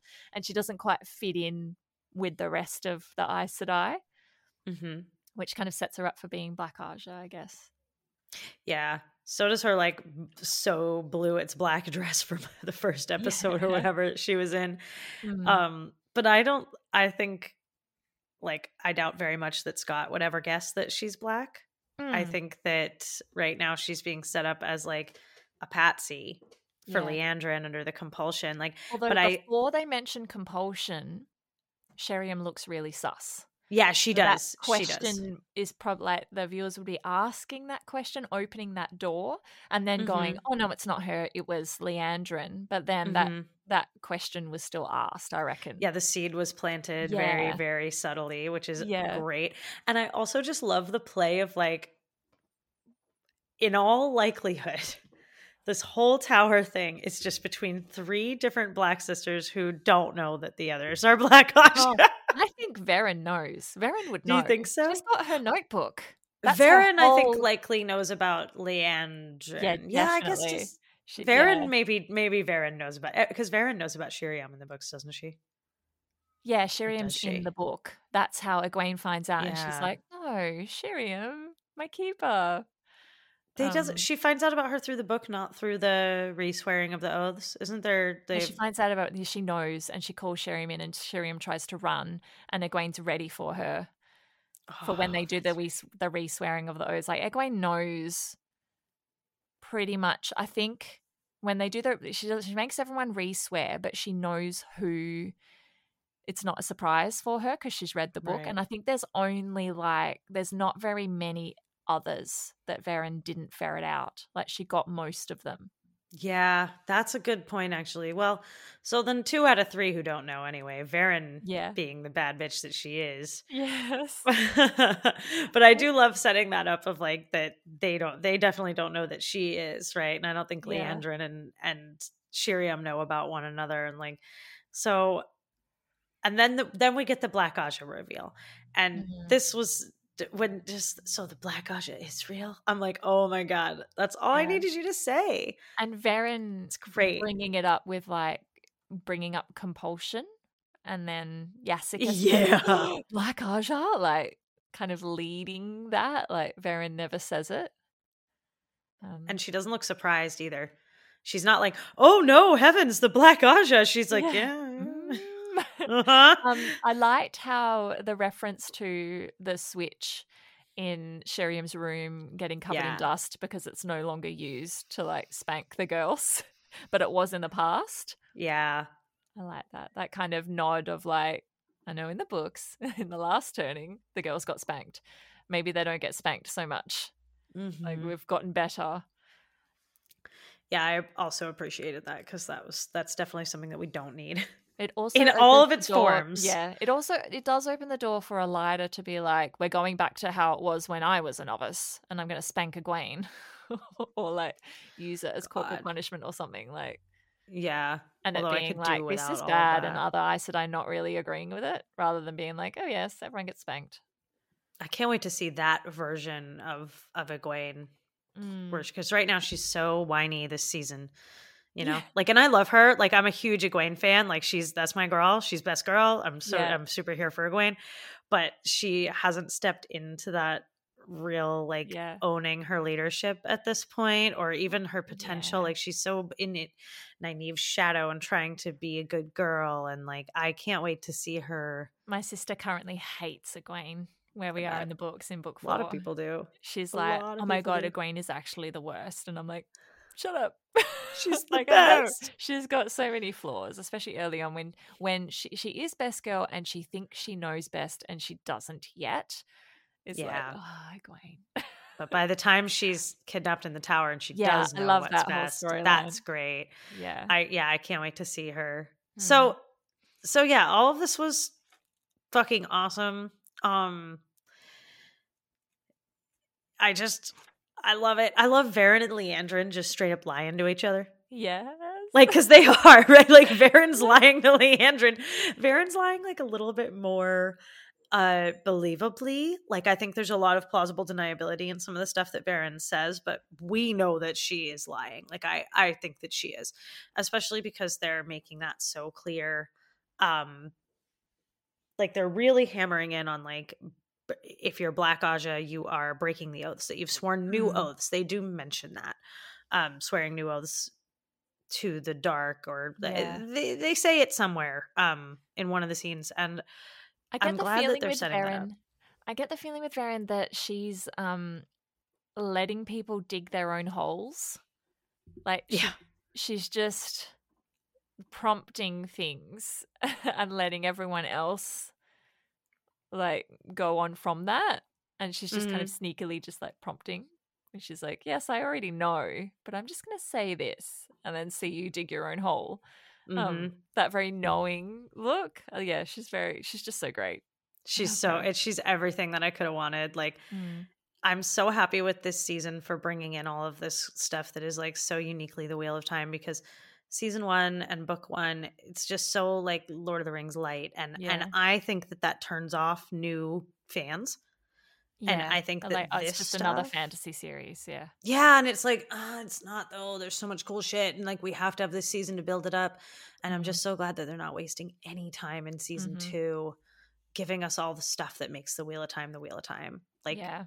yes, because Yes, there's so so much that's cool. And should we move in to the next thing?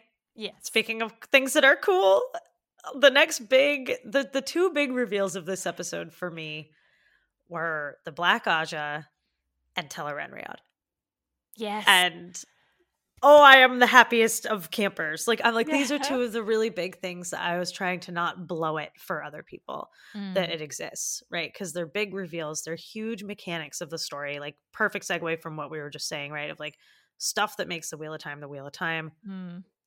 Tel'aran'rhiod is high on the list and i'm just so glad that that mechanic is getting revealed Yeah.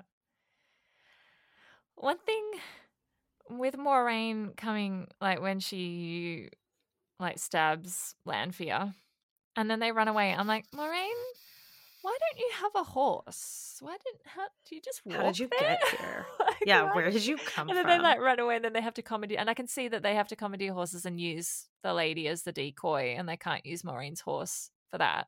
Um but it was yeah i think there was another bit of like why why why are they on foot? Like "Ugh, okay. But yeah, Well, I the- appreciated the it best for the way that they do juxtaposition because we get we get Moiraine just like murders the spare horse, like Oh, fucking yeah. so ruthlessly, which she's always been ruthless. I love it. yeah Um, but it's a cool juxtaposition with Lanfear, who two seconds later murders a person and takes Mm. their horse. And again, these Yeah. sort of areas of gray. Rafe, I think Rafe said in the like behind the scenes, um, I read it on one of the forums that he said that Moiraine, or maybe Rosamund did, that Moiraine is a zealot yeah, for like the dragon. And I'm like, I can see that. yeah. She will do what it takes. I mean, she's a zealot for her own purpose, which is why she's such a blue Ajah, right? Mm. Like she always has been. Like this whole thing is about her doing that. That she's like, things, yeah, the things she will do, like murder that horse. She yeah, or let any of the kids die, or kill Rand. Like she was very clear about that in season one. I'll kill any of you before I let you and turn over to the dark. when you see these like like Liandrin does things like sets uh Nynaeve free, like breaks her bonds. You see Dain Bornhald, a bad white cloak, give water to the Aiel when he shouldn't, when like Mhm. white cloaks wouldn't, and things that you don't really see Moiraine do any nice things. Not this No. season anyway. no, she's all mission all the time. Yeah. and It's kind of badass. Yeah. like, um, And I loved the that resurrection scene of Lanfear, like her, she's like, bitch. the, the way she comes back to life is just like, whoa. And like the black tendrily stuff. That saw it does look eyes. different to the Shadar Logoth black shit. Mm-hmm. Because I was like, I was looking for that the second time around. I was like, did that look like, sh-? but it does look different. yeah, Yeah. and she looks cool. like pissed about it too. Like it doesn't look like an easy resurrection for her. Like it looks Yeah. painful and traumatic and like Yeah. yeah. And she says bitch. Mhm. She's like- She's like really she was off. discorporated. yeah, it's Yeah. I I enjoyed um Moiraine kind of level setting expectations on the Forsaken, kind of like we said. I agree that the seals probably represent like the seals and the Forsaken and breaking them are going to be tied in. And just the way that she says, like, there's a whole bunch of them. The last battle's still coming. You didn't kill the dark one. Duh. Mhm. And now the game is the Forsaken are going to be slowly let out. And if they all get out, we're fucked. And I appreciate just sort of restating what's happening Mm, from yeah. a high level. like, Yeah. what is the show about right now, or where are the stakes right now in terms of the bad like guys? the Like, strongest lieutenant free again.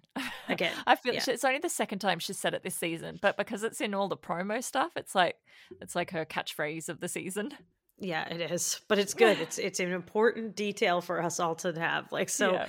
I'm glad that they're just sort of making that clear. Like, all right, and there's a lot Mm-hmm. of intricacy, but high level, this is what we're trying to accomplish. I appreciated that from her. Um, Mm. she kind of. Do you think Rand has figured out that she can't channel because she low key is like not channeling and telling it? It was like I can't keep us awake, for instance, with the power. Yeah, but he she doesn't say she can't. Like he asks her, "Can't you channel and keep us awake?" And she says, "I can't." Which yeah, like obviously she can't because she can't channel, but it could be taken as I can't do that specific thing with the power. Like that's not a thing that's possible with the power. So I know a lot of people are like, "Oh my god, she told my Rand that she can't channel," and I'm like, "No, she didn't." yeah. But I wonder how he's if he'll start putting that together, right? Like I don't think she's outright told him, but I wonder at what point he'll figure it out because Mm, right and and smart enough. and it seems like she's still at least seems like she's under the impression that she can't lie. I still think that she's going to turn out to be able to and that she's just been sitting on that information, which I think is more Mm, more interesting. She's going to bring Siuan in. That's the Mhm. plan. Seems to be for next episode. Maybe they sit down and have a chat, and Moiraine's like, "I can lie," Yeah. I would think so. or Siuan g- brings it up like, "Are your oaths broken?" And then Moiraine's like, hmm. Like, Yeah. yeah, without outright saying "I can lie," it might be subtly like brought up. It would make Yeah. sense to establish that mechanic now while they're Mhm. establishing the rest of the oath stuff and showing Yeah. why it's important because they're I think they're doing a really good job of setting up like looking out for lies as the telltale Yeah. sign of a of a black Ajah. Yeah. So, which is 'Cause if- great. Like that's also, an awesome I think mechanic. if we if we set that up with Moiraine now, like have that little conversation later when Siuan's deposed and stilled, because I think that's still going to happen. We Mhm. won't need to set it up again. The Mhm. audience will already know that like Siuan's been stilled, so her oaths are broken, and then we can see her make lies Yeah. without having to, because we see that from inside her head in the books. Yeah, and Siuan loves to lie. So, Yeah, she's I don't see them taking that away from tool." her. Yeah. Um and then let's see. All right. So Tel'aran'rhiod gets dropped. Yeah. Um this is very exciting. This is the most exciting of all the exciting things. And we like we'll talk more about it in, as we talk about Lanfear in kind of Mhm. the final section coming Yeah, up where we're, we're actually in exposition about Yeah. the mechanics. it's so exciting that it Yeah. that it's a thing because now so many things can be explained or predicted or Mhm. set up and just I can have much easier conversations about this with Scott like now that this is a thing like um so Can't I'm like they they they haven't said anything about Egwene being a dreamer yet. no they And haven't I can't wait until they do. I wonder how much that's going to matter or whether everybody will just be able to do it or are they going to make a big stink about Egwene because and I imagine it'll be the latter like why not make a Mhm. stink about it She has to have her training montage with the wise ones. She has to. Yeah, she does. She does. But yeah, I was just really excited that they mentioned it and and that they really set up from the beginning like okay, not only does this exist, but like you can get dragged in there. Like right now, they haven't set it up as a thing that like anybody would know how to enter, which is totally real. Like the Aes Sedai aren't very like Yeah. Except skilled the at doing they that. can do. So Lanfear is a master of it, and Mhm. Ishamael has had a little bit more practice and is getting better. Yeah, and they're setting it up as a a thing that the Forsaken do, not as a thing, and that they can drag you into it. And dreams Mm. have power, but They can use only from like the bad guys. Yeah, it's not being set up as a tool that the good guys could use yet. So Mm. probably that'll be where it comes in with Egwene, because right now it's just people being dragged in. It's like if you fall asleep, she'll take you, yeah. not let's go to the world of dreams and and fuck shit up. Right? It's just Yeah. she'll get you if you Yeah. if you fall asleep. Lanfear's gonna get you yeah. and and and I love it. And and she's like, "Oh yeah, I just just need him to go to sleep, and then he's mine." And I'm like, "Oh no, like that's awesome." So It's so good. I just am, fuck, I'm so excited about that. And Mm. then you called it uh. You called this last week. Yes. um, this would be Moiraine's nephew. yeah. Um, yeah. So what do you th- what do you think the implication is here? Because he doesn't do a whole hell of a lot in the book. No. So he has a party. He's a dark friend. But th- Barthanas is so it's Barthanas Damodred, and he's basically the second most powerful house in Cairhien at the start. Um, and the Galdrian house are currently Gol- the Galdrian's king. And they're like maneuvering, like is how it's set up in the books. And then Barthanas has his party, and then it's revealed Right. that that he's a dark friend and he's got the Waygate in his backyard, and he has a message from Fain. And then he's found dead, shredded by the golem Mm-hmm. after the party. But also Galdrian is king killed by um Tom, like that night as well. And that's the Civil War. Yeah, because that's that whole other. I reckon shit's going to go down in whatever this wedding is. I don't know about Barthanas because they did say that Barthanas is he's kind like Moiraine's father. And that's Mhm. something from New Spring that Moiraine's Moiraine's branch of the Damodred family are like the sensible, nice ones, and the rest of them are all pretty shit. So that's interesting. I wonder if he'll be a dark friend because it'd Mm. be interesting to see, um, this like kind of nice guy who's like related to Moiraine, like a, I, again, just sort of different breed of bad guy, I guess. Yeah, I It think would be it, like, it could be it could be that um, Anvaere is the dark friend, and that's how she's pulled the family out of financial difficulties and risen up. Ooh. Or Barthanas could be the dark friend secretly, and Anvaere thinks that she's pulled the family out, but it's actually Barthanas in the background that no one knows about, like the Dark Horse. Or both of Mm. them could be dark friends working together. I think at least That's one of them might be. Like there's different possibilities. I would think so, just because otherwise it seems a bit bland. But I, you know, like then what are these guys doing here except for Moiraine's backstory, which is interesting, but I don't see any port any point in bringing in Barthanas or the wedding and all this nonsense, if not to have some shit go down and have them be dark friends. But I think also a royal wedding would give reason for Siuan to be in Cairhien That's true too. be invited. So, and I and I I, suspect Mat Min might be bringing Mat to Cairhien. I think oh, she Oh, might, definitely. so that they all end up together, and then some shit's gonna happen. Mat's gonna end up back with the dagger, and the royal family's all gonna be dead. Like maybe Barthanas does die. And this Queen Galdrian dies, and that's how Cairhien ends up in civil war, and it all goes really badly. Yeah, and that's another failure for Moiraine.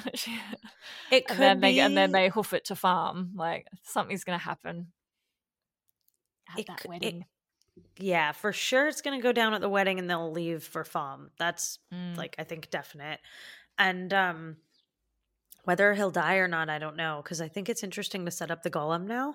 Because love the golem, like let's go. Mm. Like that's, I would be very happy with them setting that up now ahead of season three of like, and here's more creepy shit. Like get stoked. yeah, or maybe the wedding happens and then like like Barthanas isn't there, and they're like, "Where's Barthanas?" And then they find him ripped to pieces, and they're like, "What the fuck?"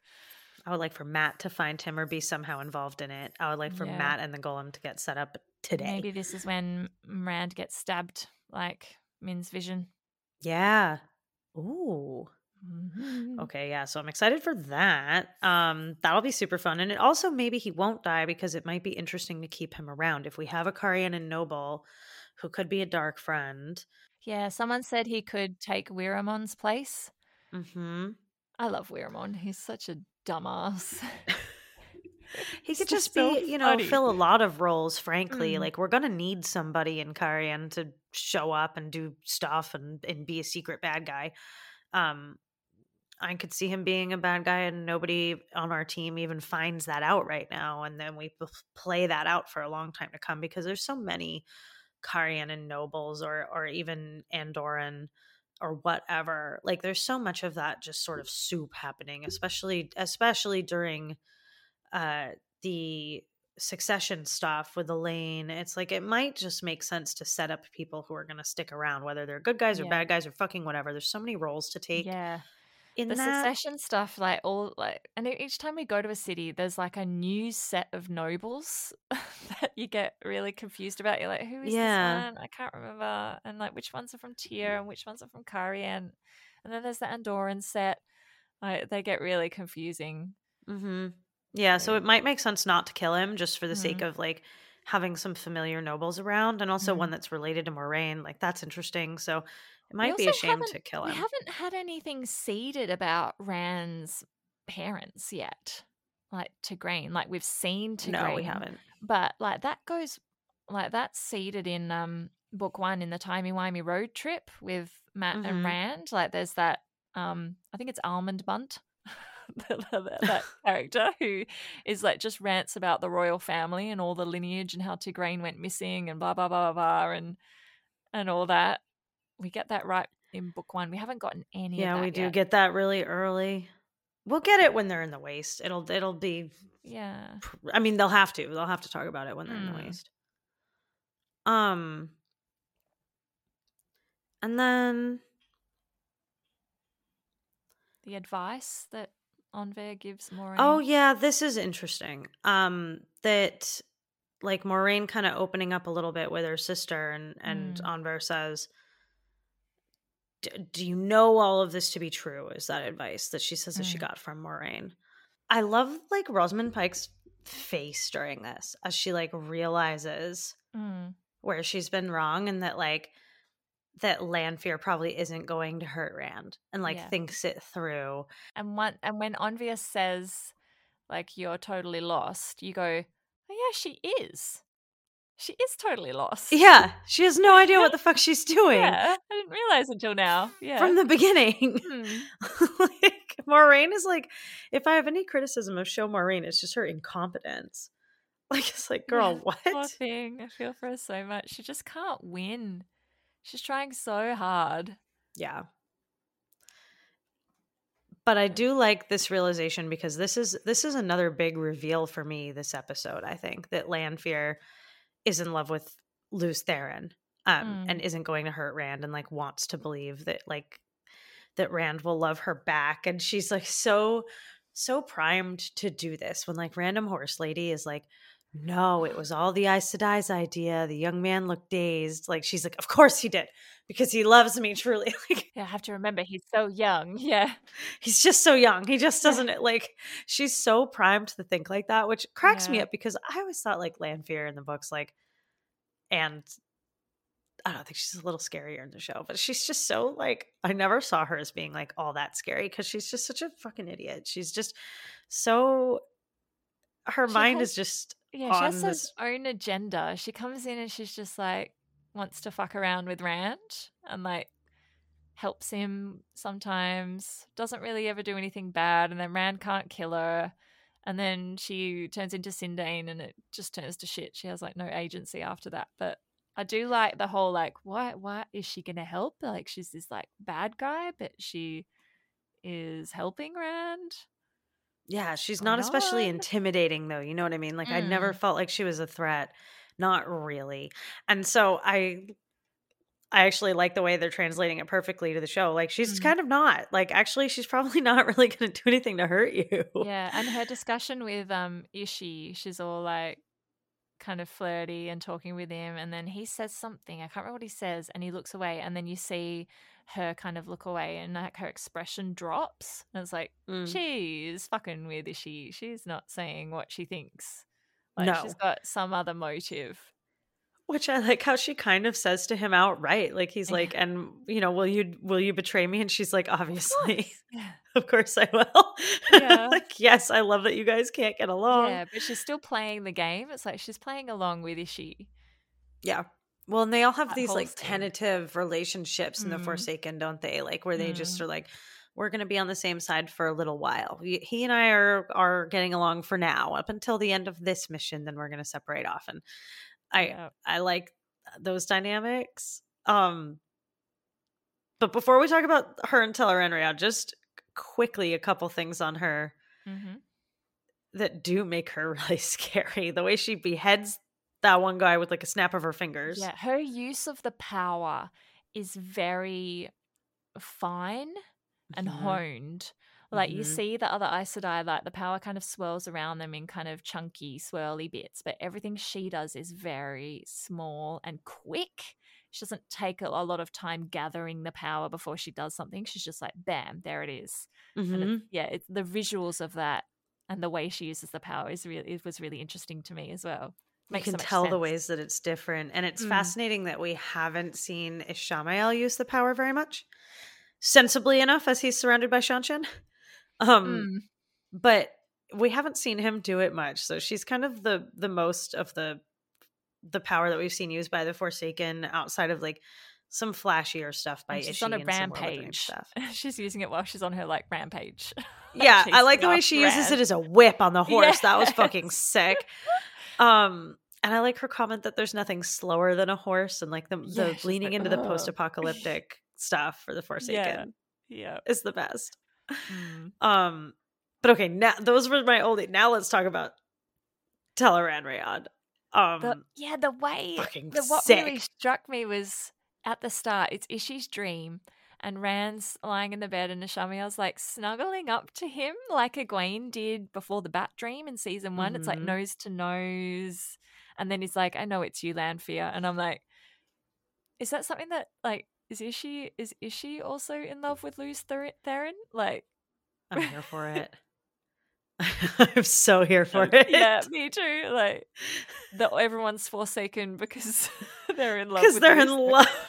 but that but that is like a motivation for a lot of them like isn't um someone is just a foot shorter or like a, an inch shorter than Lews Therin and hates that and like they're all just like not quite as good as Lews Therin like they hate him because they're like like if the if Lews Therin wasn't there they would have been the most powerful or they would have been the best at this or they would have been the best at that but Lews Therin was like the best at everything and so overshadowed them a little bit like Yeah. Nynaeve and Egwene that Egwene would be Mhm. the most powerful but Nynaeve's around hmm I th- I think that is Samael who yeah short king who's the short one. Yeah, and then Bel- oh, it's- Be'lal's the one who beat him at stones once Yeah. it goes on and on about it but I do it. It does feed into the theme of the episode though with Lanfear, right? And like the reason that you choose the dark and Hmm. um because rand says to moiraine when she when she's giving the big reveal which i'm i'm so glad we have this reveal uh for for even just for the sake of me talking to scott of like she's in love with him uh Mm.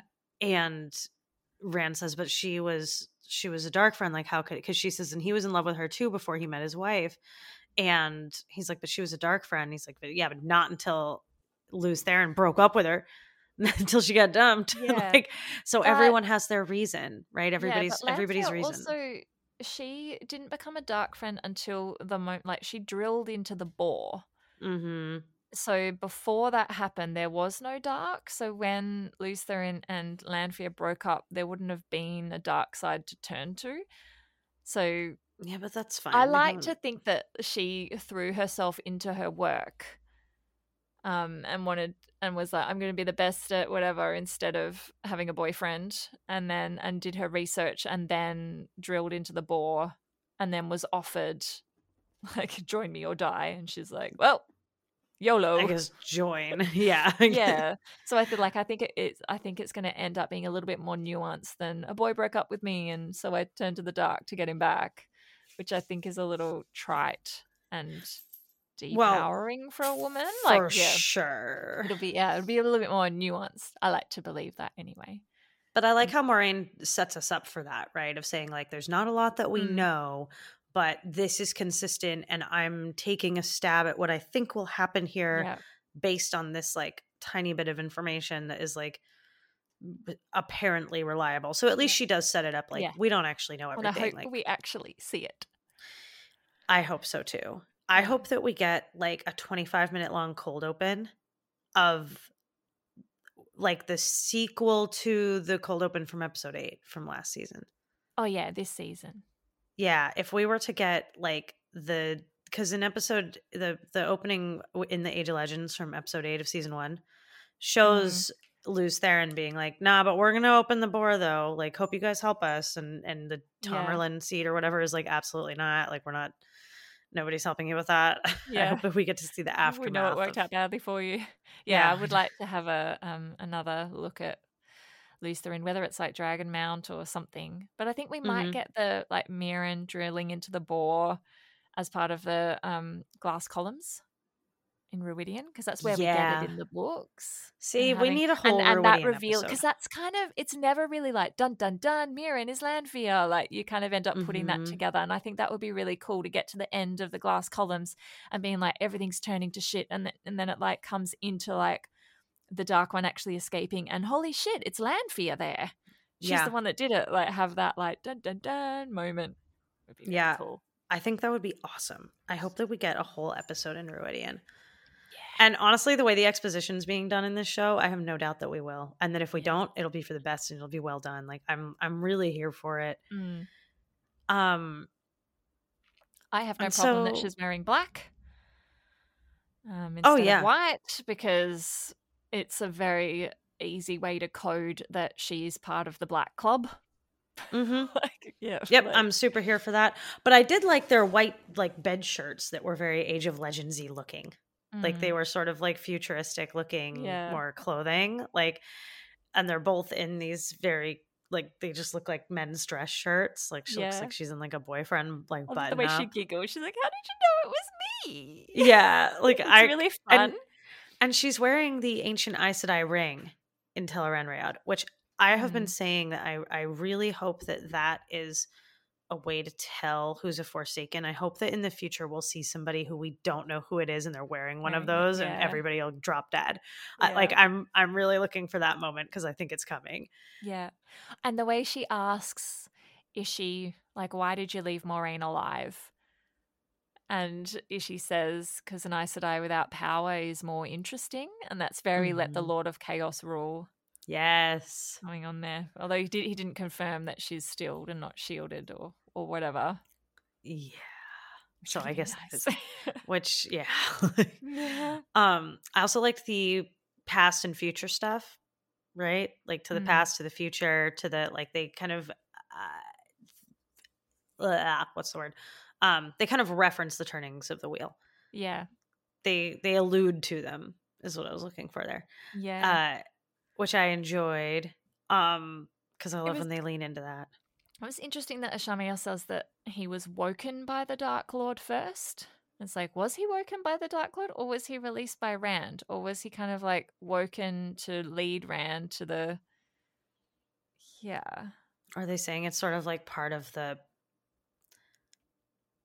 Part of the plan that he was like, he was woken by Rand, but that it like that it was. Oh, he was released faded. by Rand. He was woken before that. Like that was the idea. Maybe I don't know. Mm, yeah, it's something. Yeah, that I was like, oh, that's an interesting. He's got a different perspective on, or he's telling Lanfear something different to what happened, or whether it did happen that way and we haven't seen it that way. Like it's yeah, and yeah, like he says a lot of weird. stuff. Like he says, mat was born mine. Um, yeah. Which, so I don't appreciate that one little bit. What, what exactly do you mean, Shamael? Like, fuck off all the way to hell. I think that's a reference to mat is he's poor. He's been living under the poverty line. He's worn down. Like, he's going to be so easy to turn to the dark. Like I think it's just the circumstances of his upbringing.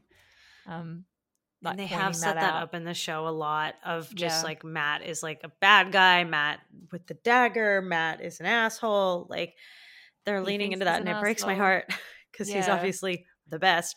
And Scott is like every week and also all the time whenever we're talking about it and in season 1 he's like I know that you love this guy and I know that you keep telling me that cool stuff is coming cuz like Scott knows that Mat is um, to Viren yeah. that he has special powers and that they're coming. And I don't mm. feel like it's super spoilery for me to say that. I'm like, they all have a thing.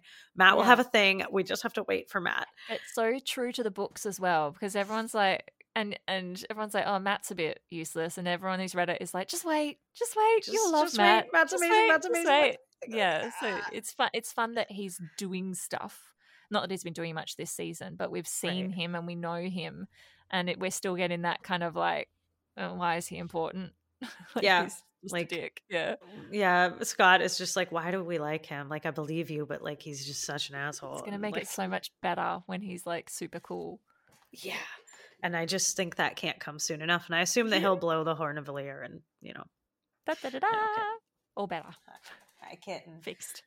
Um, yeah, so mm, that that was sad, but I did like that they emphasized the impo- importance of the Emond's Field Five. Mm. I like that they emphasize the importance of the Emond's Field Five for sure. Yeah. Um, and the other couple of things here.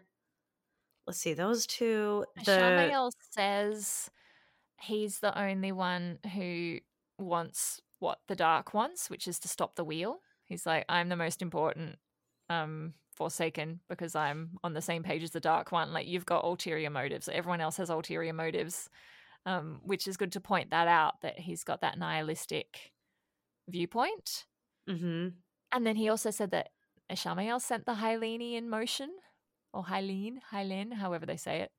Like he's like, I sent. He basically sent the Seanchan. The Seanchan, yeah. That he yeah. said. Well, and we see that. I mean, he confirms it with Lanfear here, but yeah. um but Turak says it right? Of like you you saw the omens and you like mm. we have that set up that he put that into yeah. place. and he does basically send it in motion in the books because he's the one who sent the like Arthur Hawkwing's son over the sea. Yeah. He just set it up way way way back thousands of years ago. It's just kind of bringing it forward of like yes his hand is in this which works. And yeah. also, it works that he's with the Seanchan because in a reveal that was both awesome and devastating, it seems like we are not going to get Semirhage. Mm. Um, because he says, like, do you know why the Dark One only speaks to me, right? And Lanfear yeah. says, well, because Moghedien and Graendal are idiots. And like, what did she say? Boys, yeah.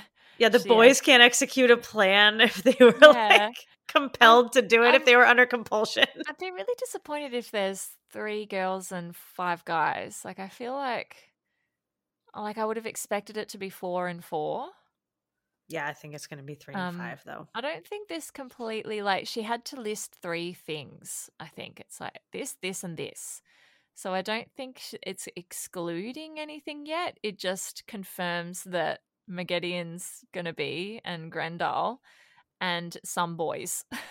some the, of the boys. I like. thought I thought it was pretty like to me I read that as decisive of like those are the women and then there's X number mm. of men and we don't know who they are, but that yeah. she's listing off and I and I took it too as being like um even though this might be like slightly uh anachronistic for her as a forsaken to be sort of doing this like female first like well because mm. here's the major players is me Graendal um, and Moghedien and the boys, and then the yes. boys. But that I that were the major players that are worth saying by name. Which I'm like, mm. all right, I did say I wanted Moghedien, Graendal, and Semirhage. Those those were that's what I wanted, and yeah. I would still like to have Semirhage. And I am, I, I'm pissed because I really like Semirhage's my favorite mm-hmm. Forsaken, and so I'm just oh. like, fine, fuck you, fine. I like Moghedien. Like,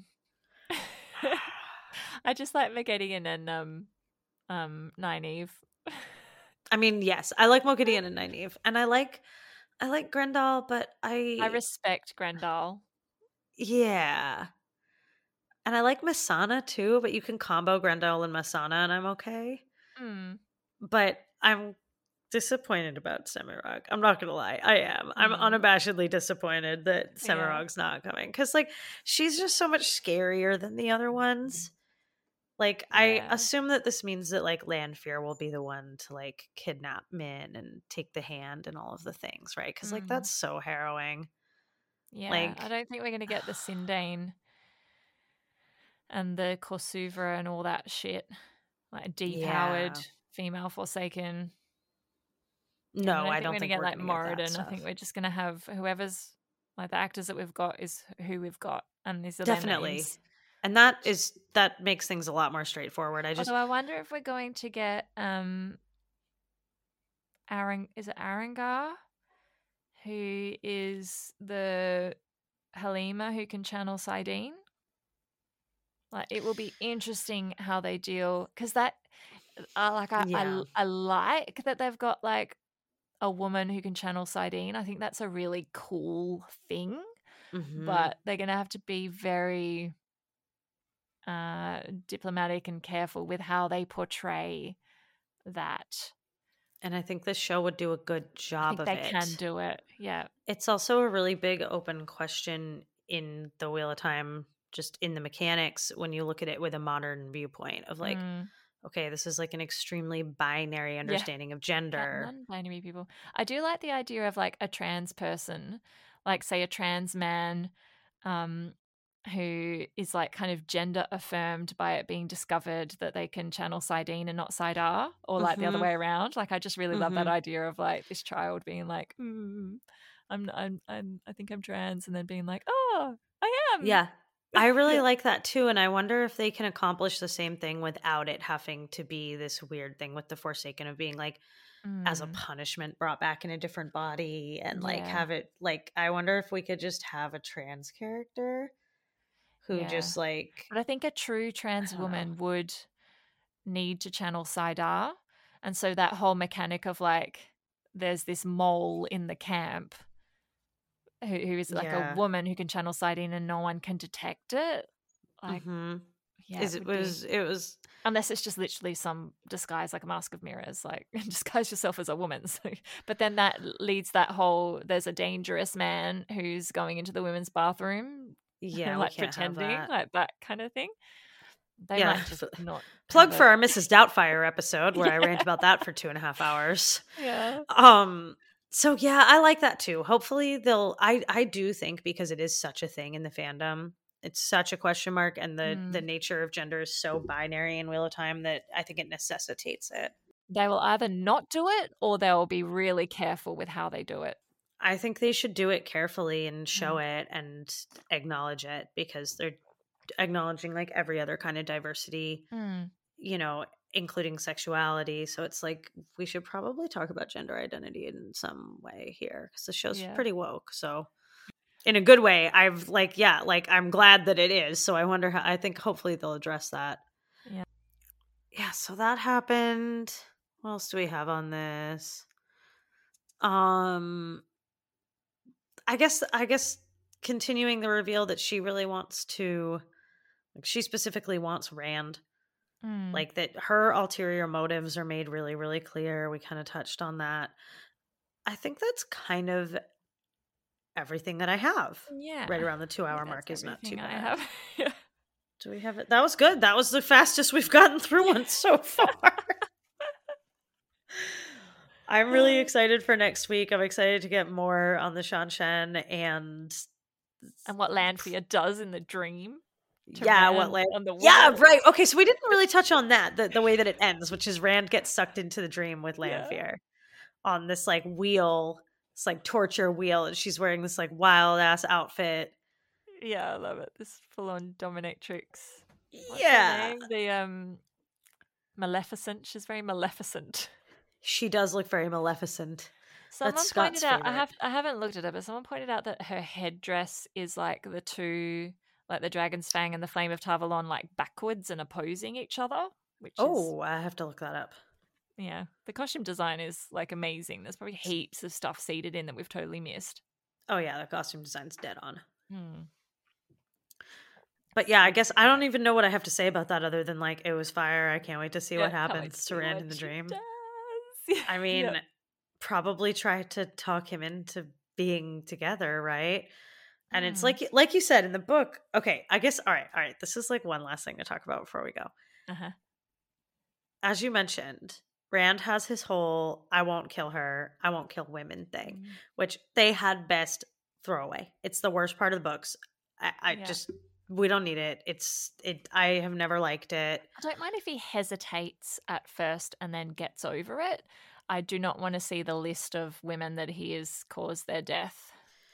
And I don't want to see him like not doing something as clearly obvious to be the right thing as killing Lanfear Mm. because she's a woman. But I think it would be really interesting to see him not want to kill her because, like he said in this episode, not everything between us was a lie. Mm. That there is that there's really like something there, and have them have like a complicated relationship. Which will be interesting as he for me. meets Min and Elayne and Aviendha. hmm Well, and yeah, and like having so, like I think that's a lot more interesting though than I just can't kill her. Oh, like as he woman, I like can't do it. integrates with Lews Therin, Mm. it would be interesting if it's like no no thruple like well or whatever they are they a quadrangle what are they like I don't if he's like us like you guys are like this is my prime thing the four of us but this other this also though this other part of my brain would prefer for me not to kill Lanfear like Yeah. so I that'll be I would prefer or that maybe though. that she's taken out by Moiraine before he really starts to develop relationships with the other three. Or he starts That's developing it and is like, "Uh," and then Lanfear keeps popping in and he's like, I don't think I want to be with you. And then she does the whole, Where is Aviendha? And then Moiraine takes her out. oh my god like it could be that. I could see that happening And, and, I could also she, see if she helps as well, because she helps him in the Stone of Tear and she ho- helps him Mhm. by um, finding him Asmodean and stuff. Mhm. Like maybe she does something like that. And he's like, well, she's not really bad. Uh, she's Like, kind yeah. of on my side. She's Yeah. been useful. I could see that, and I could also see, assuming that Moiraine does rugby tackle her into Finnland, which I believe that she will. I think that makes sense, right? And Mhm. even with the stilling, it works. I'm guessing that she gets brought back really soon after. I would say that they take a lot of Towers of Midnight and make it happen way the fuck sooner. I don't see Rosamund Mhm. Pike dead for all that time. Like we said, she moved Mhm. out there. Like I would, I could easily see them moving that part of Mat's storyline like way sooner Yeah. so that they can come back and be part of it and she only sits out you know half a season tops and then yeah. mat has his adventure like i could see them just shuffling that and doing the whole thing sooner and she can come back potentially powered back up again as a result of Mhm. having been in there Yeah. and yeah, then we get I- more Yeah. I can also see her not coming back. Like maybe, you think so yeah, I don't think she needs to come back. I think I you can think have she does. Alanna and Nynaeve at the last battle. yeah it's just nice to have rosamund pike like i just i don't know that they're Yeah, we love her. trying to not have Rosamund. Uh, She Mm. seems, I mean, she's like a producer, isn't she? Like, she's pretty Mm. ingrained in this. Like, I don't, Yeah, unless she wants to turn her hand to like directing and writing and and shit like that, Maybe maybe, she she, does. steps into that role. yeah, that would be interesting. Mm. Yeah, I just I don't Uh. know where they're going with Moiraine, and it's it's really interesting. Like I am Yeah. enjoying, I am enjoying it. And we didn't get any Lan this episode. Nope, No Lan, no, Mat, no Min. Yeah, Yeah, no dice. All right, well, Alanna, Alanna no and the snack Alanna. Yeah. no snack orders. they might be on their way to Cairhien or farm. There's a scene from the trailer that has the snack orders with Lan, so Maybe they're on their way and they end up in the Two Rivers. that would be Varen interesting. there, and and then we have Battle of Two Rivers stuff. Yeah, they Yeah. could set them up for that going into the next season and have all of Mm. them skip out on farm and just get them set up for Two Rivers next season. There was, I did see a social media post. I can't remember what it was from. It was an official one, but I can't remember if it was Daniel Henney or someone else saying uh, the uh, st- stand on your feet, take it on your feet. You know that quote that he gives to Rand before she he goes to meet the Amyrlin in book 2 Mhm. He's like, Yeah. whatever comes, you must take it on your feet. Um, which leads me to believe that Lan's going to end up with Rand, and they might have a training montage. training montage would be much appreciated. Mm. I would also like to see Rand become de facto Blade Master by killing Turak. I'm, I'm guessing that that'll happen. Yeah, I want to see him earn it though. Me too, but I don't mind if he gets it by whoopsie and we like learn what that means Mm. by like you know Vio said whoopsie. Um and then we get to do some of the book stuff of people like it would be projected out from book 1 mostly, but you know in book 1 it's always like oh he carries the fancy sword and no one's really mentioned that at this point. Like Mm. he doesn't get attention for having that sword, which he gets so much attention for it uh in the Yeah, early he books. hasn't really been wearing it. Right. And Not this I wonder season. if if after like if something will change through having killed Turak if there's I, I don't know what Mm-hmm. mechanism they would put in place but like something that makes it more obvious somehow or someone points it out to him that Mhm. like you've killed a blade master now you're a blade master you should have the heron mark sword and he'll be like oh I already got that like no doubt no doubt like for sure for sure Yeah. like And maybe That would be interesting. to Battle of Two Rivers stuff where Tam is like training the townspeople and stuff, and maybe Mhm. it comes through that that Tam is a blade master, and that's why he has the sword. They could easily just ex- all they need to do is explain a little more clearly what it means because we did have our Aiel War veterans say Yeah, Errol. a sword master with a heron marked blade. Like they've mentioned it, so yeah, I think they just need to like solidify that exposition, and then we can like see it play Mm. out from there. So I'd like to see it happen by Rand. Like whoopsie is good enough with the sword to kill Turak, but maybe that's not reasonable. And also, um, I don't really know that I It's see Turak doing a lot of ta'veren power. Yeah, maybe. Well, we haven't seen ta'veren kick in really at all at this Mm. point. It hasn't been mentioned in season two. No, it hasn't, has it? No. So, well, which, and I assume they're holding out on that for Mat. Like, I Mm. assume at some point somebody is going to say, well, you guys are ta'veren, so, uh, like, you know, I've seen how it's playing out in, in Perrin and in Rand. Mm. Mat, what about you? And then have him be like, well, I don't seem to be able to lose it anything. So maybe there's that. Like, I, you know, I don't know it- when it'll pop up for him. Or just Moiraine realizing that all of them are important. And what's Egwene's um, Mhm. ta'veren power going to be? Her dreaming? yeah, probably. I mean, Mm. Egwene's like the fact that she can channel is probably no small part of that. I mean, it is kind of her special power in terms of being amongst the Emond's Field Five. Yeah. She and Nynaeve's special powers is being able to channel, and then if you drill down into that, it's dreaming and healing, right? So Mhm. it's like depends how you want to look at it. Mm. But yeah, Moiraine does need to realize that they're important because the Forsaken know that they're important, and maybe we'll get some more prophecies of the dragon that we'll talk about Mm. the blacksmith and the gambler and whatever, and she'll be like, "Oh shit! Yeah. Like you guys are in here. Did you guys know you're in this book?" Yeah. oh, I'm such a dumbass. Like, Yeah. that that would be let good. leave. Fucking hell. Yeah, because like, ah, shit, I needed you guys. Because season one had all these assumptions around like, well, you know, everyone who's not the dragon is going to die, and it's like, Mhm. or all the prophecies of the dragon are about all of these guys, and you're a dumbass. yeah. So I don't know, but I, I I also think there's a big open door for a lot of this ta'veren and for this Mat stuff to come out with the blowing of the horn and with the heroes of the horn and Mm. they're all ta'veren and you know I would love for somebody to like and I don't care who it is. I don't care if it's like Moiraine or Birgitte or fucking Siuan or anybody to take one look at Mat and just say, Did you know that you're supposed to like what the fuck? And separate him from the knife and be like, There you go. You're actually supposed to have all these powers and be really cool and like not Yeah. be the worst. Fix Like, you. Yeah, your ta'veren doesn't seem to be working. Oh, I, let me like click that switch and fix Yeah. it for you. I would like for someone to just notice that and be like, Why is this so fucked up? Yeah. I think Mat's to get a redemption arc into Lucky. I think so too, and I can't wait for it because it's just like so cool. And but anyway, it's very book accurate. My feelings Mm. about Mat right now. So touche, Rafe. I guess. Ugh. all right. Well, on that note, I think we're ready to close it out. Um, but why don't you plug your stuff first, Sure. and then I'll So close I, I do a I do a podcast with my sisters. It's called Isn't It Neat? We talk about things we think are neat. Um, and you can find us at Isn't It Neat Pod in all the places and also at Gmail.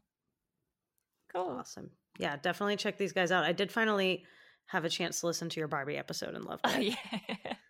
which you can rent Barbie now, which is so exciting. yeah, yeah, I saw that. Um, it's like out there in the world. yeah, and I'm so glad. theaters. Um, yeah, we just talked about our Barbies. I was like, oh my god, I had that one too. Um, but yeah, check us out. Um, all the links to the social media for Behind the Timeline and for Isn't It Neat will be in the episode description and in the social media post. But we're Go Behind the Timeline at Gmail and at Instagram and at Behind Timeline on Twitter. And check us out. Check out the website. Check out the Patreon. Um, look out for the main episode that we'll have out with Scott and I with no book spoilers and we will be back not next week because No. we all have shit going on. so much shit. there will not that well this episode will probably post around the time that episode 6 drops um according to my current cadence or maybe a little bit sooner actually because of being away next weekend um and then we're gonna be back for another dark friend social like in two weeks so i think uh, right we're gonna try and do Yeah, episode six six, and and seven together. together all right, so look out for like a seven hour introspective on episode six and seven coming in a couple of weeks. Um, and we'll see. Maybe Scott will throw something together solo on for the main episode for episode six because I will not be here um because I have a wedding and Erin has a show and we For do be busy, Yep. but we'll be back and we'll talk about everything. It'll be long as fuck. Um, Yes. but in the meantime, stay nerdy and we'll see you guys soon. And Erin, thanks for coming on. You're the best. Thanks for having me. All right, see everybody soon.